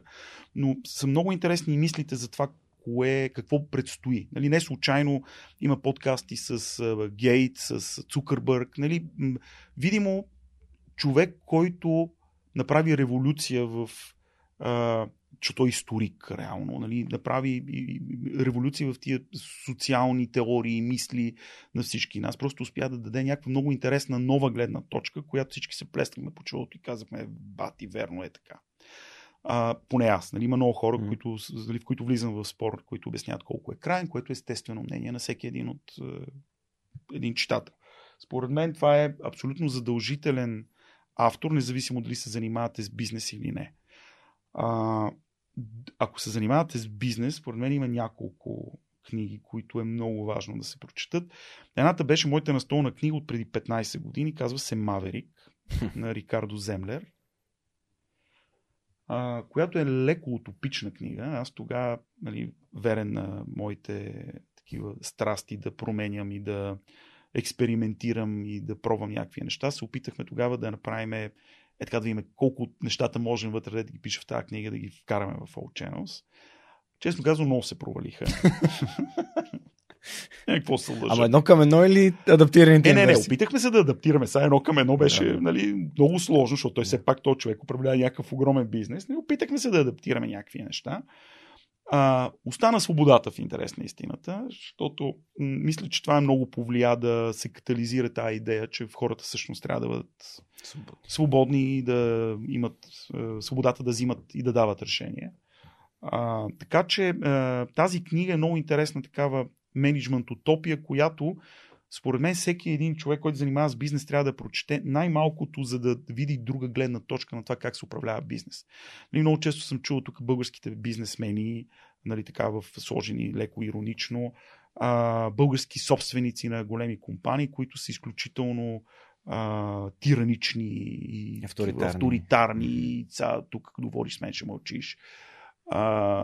Тази книга дава много интересна гледна точка и наистина ни дава възможността да преосмислим комуникацията с хората и си дадем сметка, че когато един човек започне да се отлепя от земята, започва да губи емпатия и започва да вижда нещата по друг начин. И това може да го видим в тия кретени, които гласуваме през 4 години за тях, независимо от коя партия са, нали, които идват с големите обещания и в един момент почва да стават някакви други хора, се ги сменят извънземните. Тази книга обясня какво се случва и е хубаво да се прочете. Точно за да стоим здраво на земята. И това е, едното е свободата, другото е down to earth. Сега, има една много важна книга, която аз също бих препоръчал. Тя е тежка за четене. Казва се на Флам Холц, казва се "Болките на растежа". Тя е малко като учебник, писана професор Флам Холц, в смисъл човек е академик, правил изключително много такива проучвания с компании. Т.е. базирано е върху данни, не е базирано върху някакви философски мисли. Той е самия консултант. И фактически в тази книга могат да се видят, всеки може да припознае себе си в зависимост от стадия на развитие на компанията му. Тоест може да видиш какво се случва на всеки един стадий, в който твоята компания се развива, с всичките идиотии, които се случват и ти си мислиш, че си сам във вселената с проблемите си. Всъщност там виждаш, че хиляди хора имат едни и същи проблеми, предизвикани от едни и същи действия, които никой от нас не може да предотврати, дори да прочете книгата, които следват едни решения, които ти някой път интуитивно взимаш, някой път взимаш с помощта на консултанти, някой път четене на книги, след което идват нови проблеми и всеки един стадий на развитие на компания всъщност е толкова добре разписан, че в един момент ти четеш и се успокояваш, че не си сам на този свят, че всички си удрят това с тухлите, че всички ги боли, че след това идва момента на пауза, в който ти отново си щастлив и усмихнат, след което пак се блъскаш с двете тухли. И нещата, това е живота на предприемача. Изключително хубава книга, "Болки на растежа" се казва. Сега мога да мисля и за други книги, но мисля, че тия нали, първите 3 плюс следващите 2 все едно хубаво начало за... О, да. Благодаря ти. Мисля, че "Болки на растежа" не е препоръчено до сега. "Маверик" може би един път. Имам списък с всички книги. За хората, които не знаят, че има списък с абсолютно всички книги от всички подкасти, може да отидете, на сайта и в урвата да напишете Register, т.е. на superhumanpodcast.net / Register е регистрът на подкаста, където всички гости, всички цитати, всички епизоди, всички книги. Good to Great препоръчва ли се? Да. Предполагам, че се препоръчва, защото тя е една от настолните за... И тя е хубава книга. Супер, много яко. Искам да те върна на провалите. Да. Ти вече изкара. Моя ментор е човек, на който се възхищавам, Христо Нечев. Той каза, че има няколко компании, които нали, graciously е продал и е спечелил, и такива, които graciously са се провалили, такива грациозно са се провалили. Да. Тук ти първият урок на тези провали, който сподели вече, и всъщност той се превърна в един от уроците, защо Cojones така успяла като предприемаческа инициатива, е именно енергията, която човек влага. Отдаване. Да, направо си отдаване. Енергия и отдаване. Това директно отива към фокуса. Преди малко ще ти кажа за фокуса, но ми звучи като, ако нямаш енергията, която можеш да отдадеш на този нов бизнес, по-добре не го започвай. Това е моя съвет. Или намери някой, който може да отдаде енергията, както Мишо. Мишо е съсобственик. Именно. Намери съсобственик. Намери партнер. Да, може би намери съсобственик. Да, може би това е. Въпросът е, че особено в стартъп фаза, ако ти просто си някакъв, нали, инвеститор и човек, който се усмихва отстрани, гледайки, нали, как нещата се случват, този другия със собствен в един момент може да си зададе въпроса, бе, типа за какво си ми, нали, което също не е много файн. И това е логичен въпрос. Нали. Нормално е в един момент човека, който стои между двете тухли, нали, си взе въпроса, бе, пич, нали. Заслужава ли си? Заслужава ли си, да, нали. Аз взимам тук 1%, път то там седи, гледам го на Малдивите, нещо, пуска снимки, нали. Така че бизнеса, нали, освен ако не е тръгнал такъв бизнес модел, нали, който е с идеята, че ще бъде продаден, в който си намерил някакви ангели инвеститори и тогава си съзнанието, нали, че в крайна сметка пък ти без техните пари не можеш да се оправиш. Но когато трябва да правиш, нали, фемили или приятелски бизнес, това е highway to hell. Нали. Това е най-бързия начин да развалите отношенията си. Да правиш бизнес с приятели или семейство. Да. Нали, тук в нашия случай с Cojones, сами аз лично влагам изключително много време. Аз не бях правил оперативни кампании от 15 години. В момента е amazing, аз се занимавам на 100% с нея, нали, което ми се случва за първи път.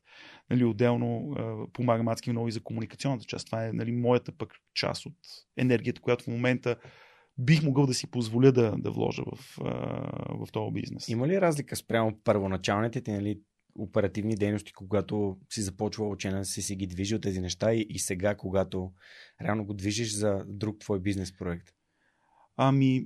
Виж, пеперудите в стомаха са същите. Много е готино. Пеперудите в стомаха са същите и другото е, че сега се опитвам, нали, по някакъв начин да използвам опит, който от години съм трупал, за да не повтаряме тия грешки. Пак ги правим, нали? Ама поне така съзнателно ги правим. Нали, хаоса, първоначалния хаос в създаването на една компания, който е неизбежен, се случва и тук. Нали, хаосът е гигантичен. Опитваме се да го укротим, ама той си е, как да кажа, той си е в реда на нещата. Иначе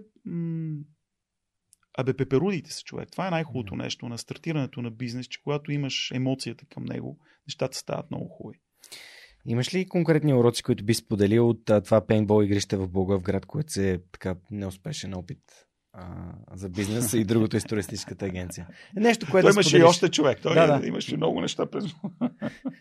Добре, кога спря да опитваш да създаваш нови бизнеси, които никога не са свързани с All Channels? Както видиш, никога. Продължавам да си блъскам главата, което е, нали, тая... това твърдоглавие, нали, което си казваме, не беше успея, мама му стара, нали...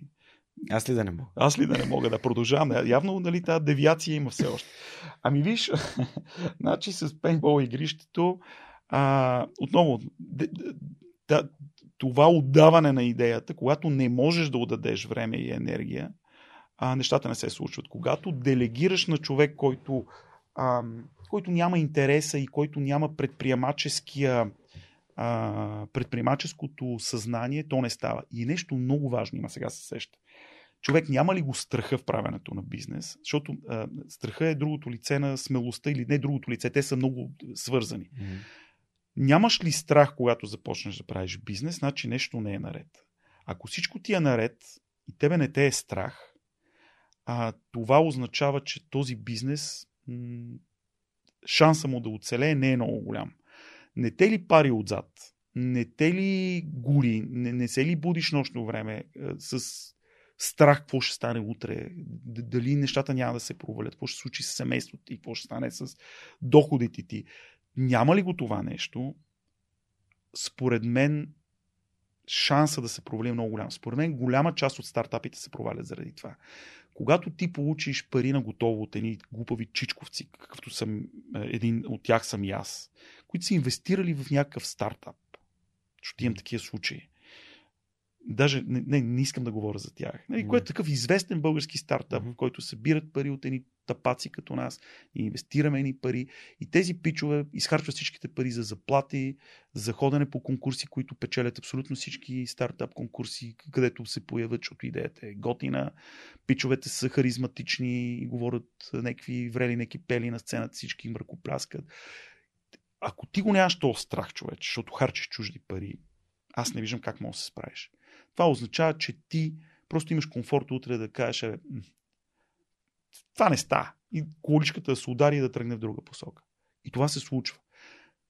Това, заради което не се случи пейнтбол игрището, е това, че аз имах моят бизнес. И за мен това не беше важно. И това беше някакъв пет прочек, такъв, който се е случил отстрани. Хоби. Скъп хоби. Да, скъп хоби бизнес. Беше много готин, защото беше хайп. Викаме, бати, колко път толкова да е инвестицията. Накупихме неща, взехме някакво игрище. Ходих си ни багери там да си играя. Нали, да са ни чичковци други, да правим разни окопи и щуроти. Нали, беше много забавно. След това обаче го дадах да го движи друг човек, който беше на заплата и на процент. Естествено, какво му пука на него? В същия момент аз не мога, защото той беше и Благоевград. Трябваше да пътувам между двата града. Туристическата агенция беше просто сайт проект, който ние се опитахме да развием, но отново беше All Channels, нали, който винаги е бил на първо място. В момента Cojones се развива супер добре, защото това пари на дупето на брат ми. Това е неговия бизнес, това са неговите кредити, това е неговата съдба в момента. Аз му помагам, но ако зависи от мен, най-вероятно ще бъде провален бизнес. Така че, ако си търсите съдружник да направите бизнес, намерете някой, който да го пари. Нали, тук Стив Джобс има една много важна реплика, нали, Stay Hungry. Stay hungry, страхувайте се, моята, нали, добавка тук. Просто няма ли страх от правенето на бизнес? И затова тук се искат и Cojones, нали? Затова тук се иска и малко смелост. Защото ако няма страх, ти нямаш нужда от смелост. Аз нямах нужда от смелост, когато правих пейнтбол игрища. Нали? Това бяха просто някакви излишни пари, явно, които съм имал в този момент, които съм ги фърлил в това, дали с тях или без тях, нали, живота е продължил напред. Но когато фърлиш парите, нали, инвестираш ни пари в бизнес, от който ти се храниш, е, тогава вече има нужда от Cojones. Да. Интересно, аз понеже тук напоследък много се кефя на Елизабет Гилбърт на книгата "Магията да твориш", авторката на "Яшмо ли се обичай". Тя има една така... Общо взето, тя си споделила мислите на тема креативен живот, писане, не само писане, всякакъв тип творчество. И тя прави разлика между смелост и безразсъдство. Нали? Тук няма. Много интересно го описа, защото смелост и безразсъдство са различни неща. Да, да, абсолютно. И смелостта не значи, че нямаш страх. Страха е, нали, това, което те пари и ти казва, абе, ако това не се получи, ти ще останеш, нали, без пари, без работа, без доходи, без храна. Аз лично се стремя, колкото е възможно, да си построявам такива safety nets, нали, мрежи за безопасност, такива в цирка, където ги слагат отдолу. Да. За да знам, кое знаеш ли, много често разсъждавам на тази тема, напоследък не съм, но преди около година и половина бяхме на море с едни от най-близките ни приятели и пътуваме там, вече почти стигаме до Тасо, си спомням точно къде се намирахме и си говорим с моят приятел и той каза, бе, Гошка, не те ли е страх? Не, утре този подкаст може да го няма. И аз му казах, да, всъщност това не зависи от мен. Мисля, подкаст наистина може да го няма, утре да няма интернет, да няма подкасти, да няма платформи, всичко може да се случи, да. Инфлуенсърите да ни вземат бизнеса на всички. Всякакви... да, или 8-те джуджета. И всъщност... Тие не се интересуват от нас, ние сме твърде такива, малки. Много се работи при нас. И си казах, виж, аз съм интервюрал 150 човека. Тези 150 човека, ако на всеки един от тях изпратя един имейл и му кажа, здравей, така и така, подкаста вече го няма, не съществува, имам нужда от работа, има ли нещо, което спрямо, понеже ние като си говорим сега 2 часа с теб, ти придобиваш представа за това кой съм аз като човек. Да, абсолютно, да. И този човек, който стои срещу мен, горе-долу разбира и вижда аз за колко време съм се борил за какво. Колко имейла ще получи в отговор с предложение според теб? Айде, 10% да получа. Може би повече ще получиш. Айде да приемем, че са 10. От 150 това са 10. В момента сме на 250 разговора. Това са 25 предложения. Айде да кажем, че примерно половината от тях ме удовлетворяват като условия. Това са 12 предложения. Кога е последния път, който си имал... Виж как математически си го решил проблема. Кога е последния път, когато си имал 12 предложения за работа наведнъж? 12 път. И то от хора, които ти се възхищаваш, си ги поканил за да разкажеш тяхната свръхчовешка история. И това някак си ме успокоява. Какво е нещо, което може да се случи? Просто да изпратя един имейл на тия 250 души и им кажа, хора, аз имам нужда от работа, защото хиксигрекзе. Да. И така, и всъщност това ме успокоява. Аз не правя неща, които някой ме е карал да правя. Да, подкаста прави изцяло по моя начин. Ако трябваше да слушам хората, които казваха, това никой няма да го слуша, ти нямаш видео, никой няма да го гледа, това е много дълго и така нататък. Нямаше да имам 250 епизода. Аз се замислих какво е. Аз мога да направя след това един подкаст, ако ни се провали All Channel всичко, и мога да направим подкаст, който да бъде моите провали, например. И ети го. Ама точно това казва Елизабет Гилбърт. Хората си мислят, че трябва да пишеш или да говориш за някакви конкретни неща. Да. А ти всъщност трябва да споделяш. Точно ти просто споделяш нещата, през които си минал, които са ти случили, мислите, които си имал. А защото сутринта, като се събудих в 7 часа и ме заболяха пръстите, защото вчера съм бягал на 5-километровото бягане в Южния парк на нашите приятели от 5 Камаран. Си казах, пак нали, не си направих масаж на пръстците и така нататък, и сега тук цял ден ще ближа рани, ще ходя като робот, но ето това са, като не си дал сметка за нещата, които ти случват. Супер, добре, говорихме за книгите, говорихме си за ценностите, говорихме си за преподаването, споменахме за I'm Amazing. По темата с дистръптинга е нещо, което ти използва. Mm-hmm. Ние на български как бихме го превели? Имаме ли българска дума за това, според мен? Disruption. То е буквално смущение, но смисъла е... Но такава дума нямаме в български език, просто защото ние малко обичаме така по... Да. Без да генерализирам, но... Да, идеята е, че правиш неща, които са непознати, иновативни, да. Търсиш нови решения. Например, нали, disruption или... промяна изобщо на пазара е, когато се появиха мобилните телефони и домашните телефони умряха. Да. Аз не знам дали някой има домашен. Аз не знам дали познавам човек, който има домашен телефон. Странно, майка ми и баща ми. Само в офисите. Само в офисите има място, където се сещам, че има такива. И ние имаме, не знам дали са звънели скоро. Да. Та, всъщност ето това е един такъв бизнес. Социалните мрежи и това, което си говорихме с Христо Василев също, беше, че никой в началото не казваше, че във Фейсбук ще бъдат 50% от рекламните бюджети. Mm-hmm. Но реалността е различна. Mm-hmm. Никой не казваше, че Google реално ще бъде толкова мощна платформа, колкото е. Всички си мислиха, че това ще е Yahoo. Аз като човек, който или че Amazon ще вземе бизнеса на всички ритейлъри. Да. Да. Не всички, има постепенно да абсорбира. Лека по лека. Да. И така, и че всъщност България ще има толкова големи, нали, компании като eBag. Кой би си предположил преди 10 години, че в България хората ще пазаруват толкова много онлайн. Но ето, реалността е такава. Това са бизнеси, които са дизраптори. Ето, уча се е дизраптор на образованието в училище. Mm. И това всичко идва от сестрата на Дарин, която има нужда от помощ с уроците. Mm. И нейната молба към него, и после няколко имейла от нейни съученици.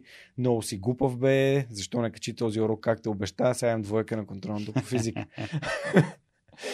И нали, тук малко префразирам, но това беше, че някой се беше провалил заради това, че той не успял, докато ходи в някакъв супер такъв университет да учи, да се развива, някой му мрънка за това, че не е качил поредното видео.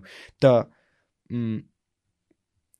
Този подход, този креативен начин за мислене извън кутийката, намиране на нови решения, как се развива в един човек, как се развива в един бизнесмен, да не си, окей, това се прави така и така, ще го прави точно така, ами да търсиш нови похвати и нови решения.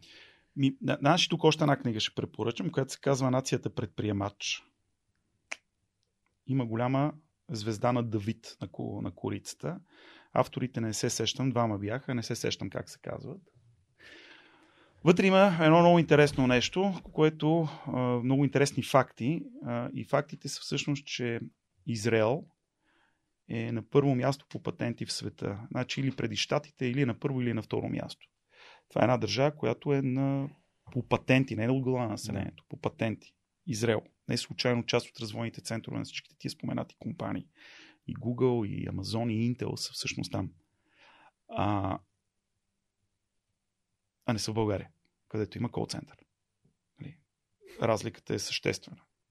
С цялото ми уважение към хората, които правят страхотен бизнес в България, но те са единици, за съжаление. Израел е с големината на България. Там има едно много интересно нещо, което те казват, че всъщност има една дума, много известна реплика такава. Шуцпех се казва. Шуцпех е обяснение за това, когато ти опонираш на авторитетите. Шуцпех е когато ти си такъв, ние му казваме, може би, отебаване в България. Само че в добрия смисъл. В който ти Някой ти казва нещо, ма кажеш, абе, да, така ли? Абе, това така ли е? Защо ми го казва това нещо? Дали пък няма нещо по-добро от него? И тук някъде идва дизрапцията. То не е да направиш някаква генерална промяна в нещо, да измислиш нещо, дето не е съществувало до този момент. То е да промениш телефона, да го направиш мобилен. Нали, много малко са хората, които просто са събудили един ден и са измислили лъка и стрелите. Нали, по-е възможно някой от копието да, нали, да е направил лък и стрели. Тоест тук шут спех означава, когато видиш дадено нещо, да кажеш, абе, това дали не може да бъде променено. Това не е даденост. Нали, това е това, което в All Channels ние наричаме принципи. Нали? Абе, тия принципи дали са достатъчно добри? И това е шут спеха, който ние се опитваме да възпитаваме. Абе, това ли е най-доброто нещо, което ние правиме? Дали не може да го направим по-добро? Въпросът е, че за това нещо, нали, освен свободата, човек трябва отново да има смелостта да го направи, да има топките да го случи това нещо и да може да го отстоява обаче. И това е отново пък метафората с количката. Нали, когато се удари в стената, не да отръгне в другата стена, ами да продължи да търси дясното, твоето дясно на този пич от лабиринта. Дясно, докато намери дупка в тази стена и продължи в тази посока, а не тръгне в нова посока. Така че това според мен е важно за дизръпцията, че трябва да бъдеш буден, че трябва да не вярваш в статуквото, да се опитваш да променяш статуквото, но да имаш сила да удържиш, защото статуквото е силно. Нали, статуквото е нещо, което то си се пази. Там има хиляди причини защо статуквото е статукво. Нали, то си има всичките си аргументи, трупани с години, и ти трябва да намериш новите аргументи. И трябва да намериш някакви, нали, хора, които да ти повярват. Нали, да повярват, че слънцето не изгрява от изтока, ми изгрява от запад. Което също е много кофти, между другото. Сега се сещам, защото имаше пък на Харари, имаше такава, нали, теория, че всъщност всички религии, всички движения в света се създават от хора, които казват, че слънцето изгрява от запад, а не които изгряват от изток, което е дизръпцията. Когато казваш, че слънцето изгрява от изток, това е очевидната истина и хората ти казват, и добре, и какво? Когато обаче кажеш, че слънцето изгрява от запад, първо се присъединяват към тебе такива по-шашавите и след един момент всички почват да викат, да бе, то май верно изгрява от запад. Нали, като се замислим и за тази история с коронавируса, нещо такова се случва и в момента. А като царя гол. Еми, да, ама в хубав смисъл. Супер. Тук имаме една игра специално на един от патроните на подкаста, Весто Купанова, казва се Kiss the Frog Now. Тя е за тимбилдинги и всъщност за опознаване на хората помежду си. И тук имаме едни карти с personal questions, които са на английски. Аз ще помоля да си стеглиш една произволна карта. Добре. И съответно да кажеш какъв е въпросът, да ни го прочетеш и после да ни го преведеш и да му отговориш. Добре. Сашо? Всяка една ли е? Имам две. Добре. Okay. If you could spend a day as the opposite gender, what would be the first thing that you would do? Смея се, защото в момента правим интервюта с I'm Amazing, които са точно такива въпроси, които задаваме на собствениците на бармани, просто ги вадиме по същия начин. И те са също толкова, нали, ridiculous, странни, като този тук. Така, ако имаш ден, който да прекараш като, т.е. да бъдеш от другия пол, какво ще бъде първото нещо, което ще направиш? Аз имам две дъщери.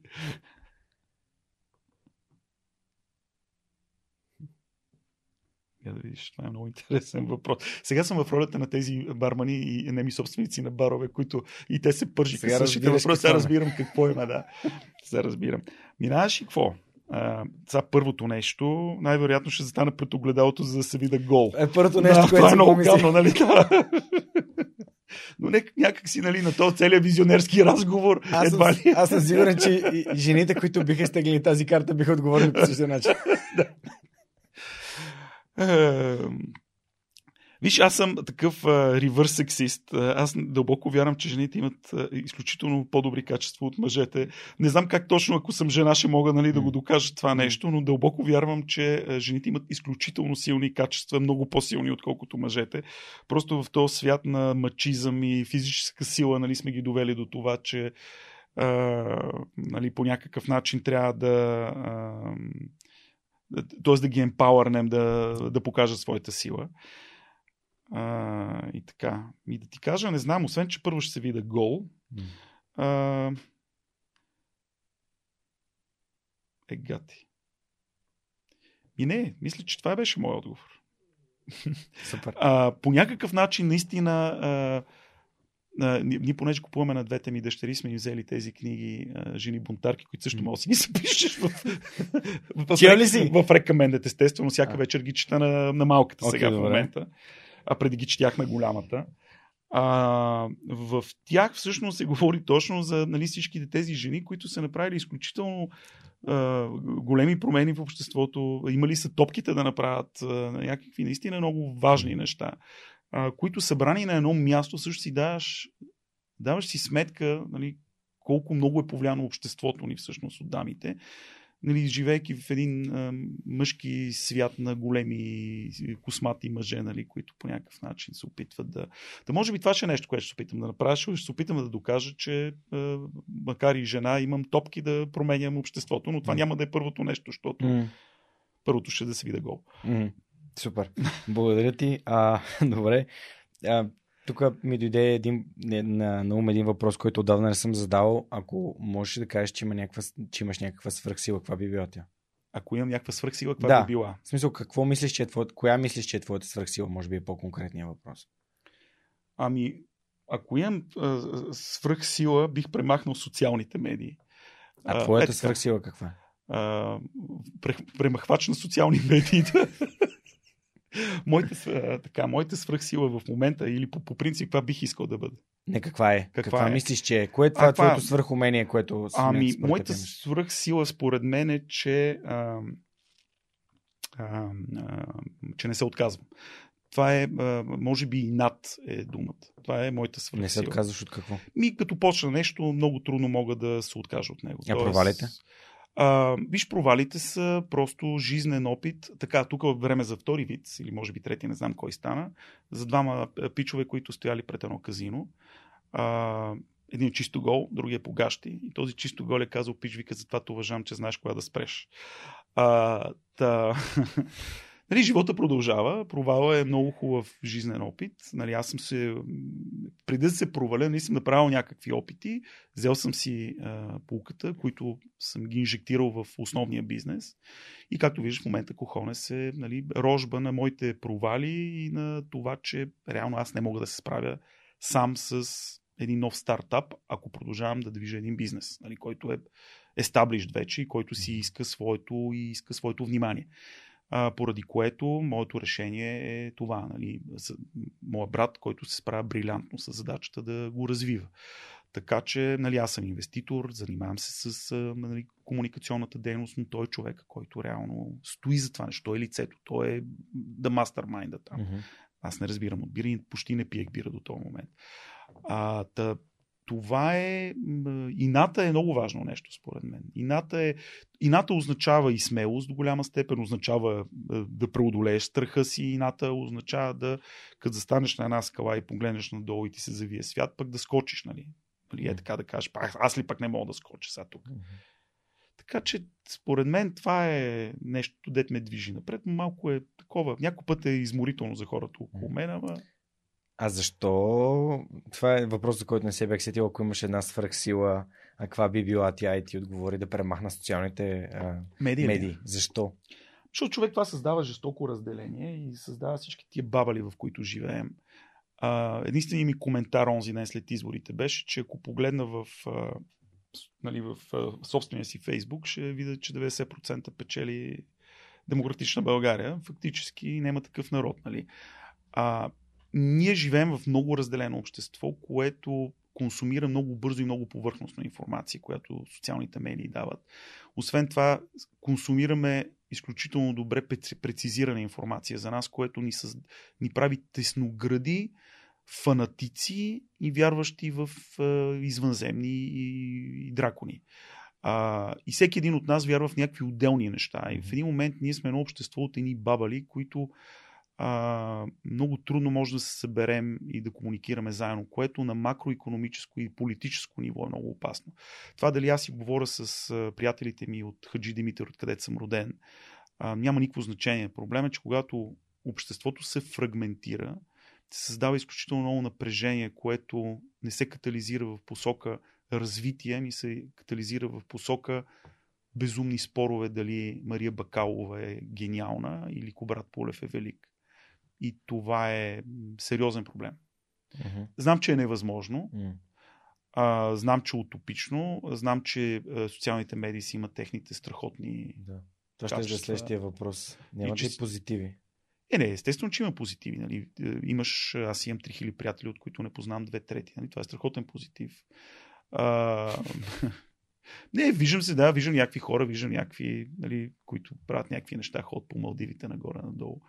Нали, има позитиви. Срещаш се с приятели, които не си виждал от 103 години, нали, които си загубил с времето. В един момент ги намираш, виждаш какво правят.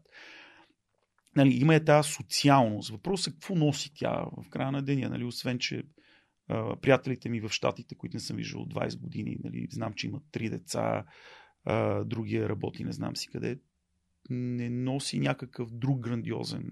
Абе има позитиви. Мисля, няма какво са тук да хейта. Има позитиви. Има си позитивите, но има и огромния негатив. Да. Виж, например, как Twitter е платформа, в която новините мисля, че не си спомням коя беше конкретната новина за нещо, което се беше случило, но първият твит беше примерно 13 секунди след като това нещо се беше случило. Да. Виж, Жор, това е факт, че нещата стават много динамични. Динамиката обаче има някаква граница. Ние не можем да живеем толкова динамично. Едно време, когато ходихме на срещи, закъснявахме с 15-20 минути закъснение и беше нормално. Нали, никой не може да ти звъне. В момента, на първата една минута, в която не се появи, телефона звъни, казва: "Абе, какво стана? Нали? Аз не, тук ли си? Къде си?" И днеска с тебе го имахме този етюд същия, нали?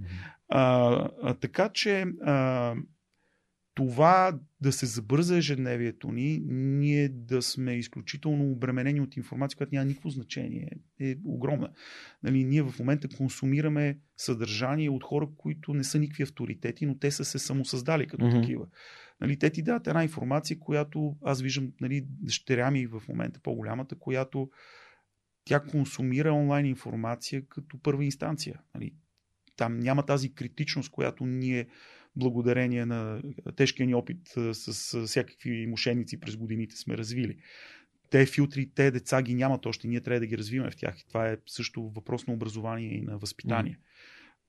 Защото момента, в който истината бъде приватизирана, което се случва в момента, нали, аз съм антитрампист, мозъка на костите си, но ти не можеш да решиш кое е истина и кое не е истина, нали, просто защото си частна мрежа.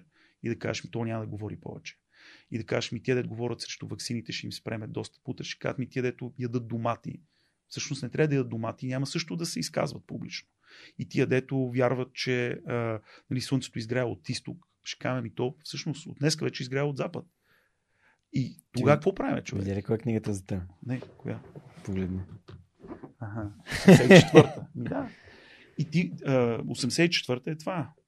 Може би с Хъксли, с прекрасния нов свят, нали, някаква комбинация, нали, защото не е толкова хардкор като тук. Нали, тук все още сме в хуманната версия, нали, в която... Но тази книга е написана 25-та година. Да, 25-та, но да, шансът да се втвърди, като гледаме, нали, как демокрацията започва да изчезва, защото това е другия ми проект, Innovation in Politics, където пък се занимаваме с това да намираме нормални политически практики. Просто в цяла Европа, нивото на демокрация спада благодарение на COVID и това бяха последните изследвания. Просто навсякъде се вижда как нивото на демокрация, нивото на свобода на хората абсолютно натиснато надолу и ние всички сме доброволни участници в този филм.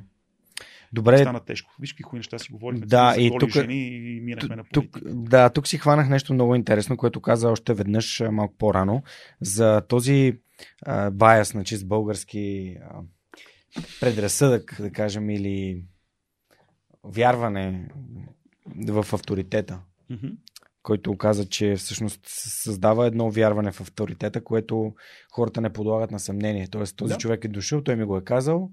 На български мисля, че нямаме буквален превод, но на английски е authority bias. Да. Нали? Да. Един авторитет, който идва и каза нещо и ние сляпо му вярваме. Да. Както са доста хора у нас. Нали? Просто този авторитет казва нещо. И сега го каза пак. Да. Използва същата препратка. Как според теб можем да контролираме, излизайки от страни на това, което ти вече каза, защо този човек ми го казва това, не, какво го кара да... Има ли, дали има някакви други намерения спрямо това, което ми каза, но има ли други начини, по които ние можем да да го контролираме това нещо. В смисъл да не се привързваме към авторитети, които идват и ни говорят неща, в които ние сляпо вярваме. Жоро, според мен образованието и възпитанието са двете неща, които трябва да работят в тая посока. Образованието трябва да дава свободата на тия деца да мислят и да оползват, да предизвикват авторитетите и теориите. Когато образованието с години наред е било наративно, т.е. някой ти блъска в главата. Това е така, защото аз казах. Да, аз казах, така е написано, аз така съм и кандидатствал. Ето тук, че тия 15, да, по литература, тия 15 анализатора, тук където са разсъждавали, що така е казал Вапцаров, и сега трябва да го цитираш. Sorry, пич. Да. И в този точно момент образованието започва да усъкътява. Нали? То не създава хора, които мислят, ами хора, които повтарят. Тъй като образованието пък то е такава институция, която винаги е създавала унификация в едно общество, ние не може да има някакви огромни очаквания към него. Затова обаче идват възпитанието, идват хора, които дизръптват по някакъв начин. Идва оня шуцпех, еврейски, който ние трябва по някакъв начин да го развиваме в хората. Моят проблем е, че социалните медии не създават шуцпех. Те създават унифицирано профанизиране на хората.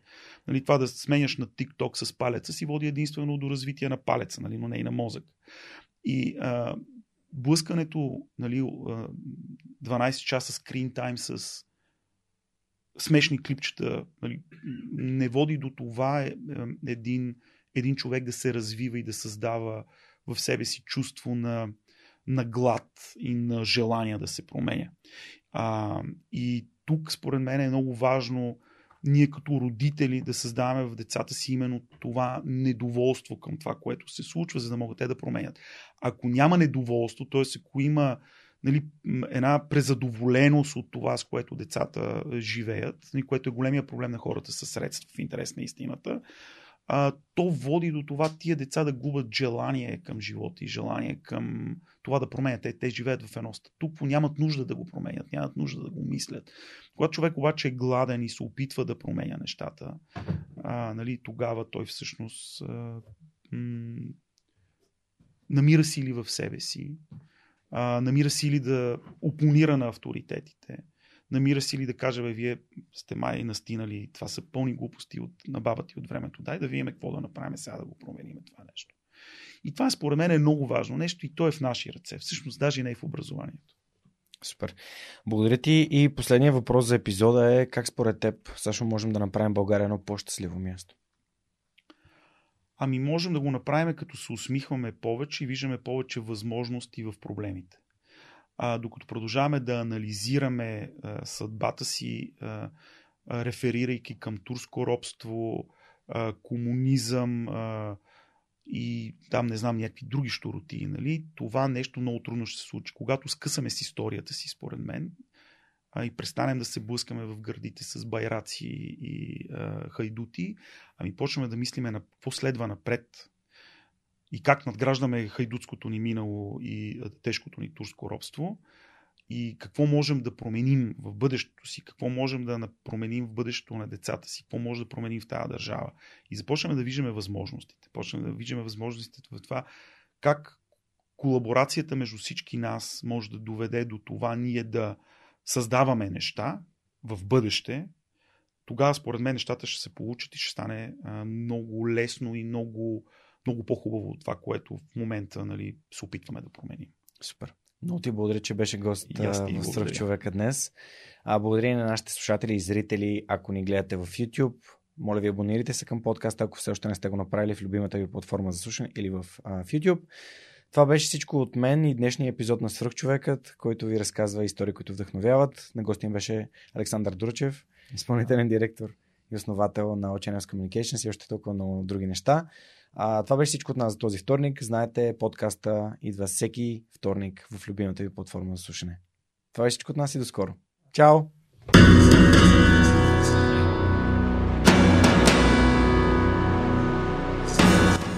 Свръхчовекът достига до вас благодарение на подкрепата и усилената работа на хората от екипа. Това са Анна Мария Ангелова, Анелия Пейчева, Марин Митев, Моника Ангелова, Слав Радоев, Симеон Миронов, Светелина Тотева, Ясен Георгиев, Яница Цонева и Теодора Николова. Този епизод достигна до вас благодарение на подкрепата на патроните на подкаста. Адриан Голяшки, Александър Александров, Александър Гейне, Александър Гиновски, Александър Киречев, Александър Куманов, Александър Силгиджан, Ангел Георгиев, Андрей Грозданов, Анелия Стоянова, Ани Сарамбелиева, Анна Андонова, Анна Радева, Асен Величков, Асен Цветков, Атанас Атанасов, Атанас Деневски, Бисер Вълов, Богдан Дринков, Богомила Трайкова, Борис Тилов, Борислав Борисов, Борислав Дончев, Борислав Сандев, Боряна Георгиева, Валентина Алексиева, Василия Свилен, Вили Енчев, Величка Георгиева, Вентислав Спасов, Весето Купено, Виктор Калчев, Велизар Ганчев, Галин Стефанов, Георги Генов, Георги Димитров, Георги Йорданов, Георги Капазин, Георги Малчев, Георги Москов, Гилджан Джебирова, Даниил Петков, Даниел Гочев, Даниел Гошев, Денислав Здравков, Деница Димитрова, Джанер Кафеджи, Джейн Димитрова, Диана Мечкова, Диана Рангелова, Димитър Дечев, Димитър Димитров, Димитър Колев, Димитър Куртев, Димитър Парушев, Добри Кусов, Евгения Гъркова, Евелина Костадинова, Ели Спасова, Емил Иванов, Емилия Цветкова, Емилиян Николов, Емин Мола Ахмет, Енчо Боев, Живко Джамяров, Живко Тодоров, Захари Захариев, Ивайло Кенов, Ивайло Методиев, Ивайло Христов, Ивайло Янков, Иван Банков, Иван Белчев, Иван Игнатов, Иван Кузманов, Ивелин Стефанов, Игнат Ганев, Илиян Иванов, Илко Шивачев, Ина Тодорова, Йордан Василев, Йордан Димитров, Ирена Иванова, Камелия Танасова, Камен Стойков, Катерина Апостолова, Катрин Стоилова, Кирил Юнаков, Константин Данков, Константин Пеловски, Константин Спасов, Коста Танасов, Красимира Банкова, Кристиян Вълов, Кристиян Иберик, Кристиян Михайлов, Лиляна Батулова, Лиляна Беронов, Лъчезар Димитров, Люба Венкова, Люба Ганчева, Любомир Василев, Любомир Киров, Людмил Каралуан, Маргарита Троанска, Марин Митев, Мария Дилова, Мария Митева, Мария Тодорова, Марияна Лозанова, Мартин Ангелов, Мартин Бенков, Мартин Петков, Мартина Георгиева, Майя Йовчева, Милена Младенова, Милин Джалалиев, Мими Ридър, Мирослав Желещев, Мирослав Моравски, Мирослав Филков, Митко Василев, Михаил Касапинов, Моника Ангелова, Надежда Гешева, Надя Шумкова, Невена Пеева, Нетко Христов, Нели Димитрова, Никола Томов, Николай Василев, Николай Георгиев, Николай Маринов, Николай Янев, Нида Проданова Йоцева, Октай Чубан, Павел Начев, Павлина Андонова Иванова, Павлина Маринова, Петя Панайотова, Петя Стоянова, Пламен Иванов, Пламенка Матеева, Преслав Каршовски, Радислав Данев, Радослав Георгиев, Радослав Панайотов, Радослав Радоев, Радостин Христов, Райко Гаргов, Ралица Куманова, Рифито Балакчи, Роберта Костадинова, Русица Бойкова, Русица Русева, Румен Митев, Светослав Маринов, Севгин Мустафов, Севдалина Александрова, Семра Кафа, Силвина Форнаджиева, Силяна Йорданова, Симона Дакова, Синди Стефанова, Стани Цветанова, Стефан Чорбанов, Таня Кърчева-Казакова, Таня Панайотова, Теодор Катранджиев, Теодора Ангелова, Теодора Георгиева, Тодор Лазов, Тодор Петков, Филип Алексиев, Хараламби Хараламбиев, Християн Ненов, Християн Стоилков, Християна Василева, Христо Бакалов, Христо Христов, Цветелина Тотева, Цветомир Цвятков, Юлиан Урдов, Юлиана Андреева, Яна Петрова, Яни Джуров и Ясен Михайлов. Благодаря ви, приятели!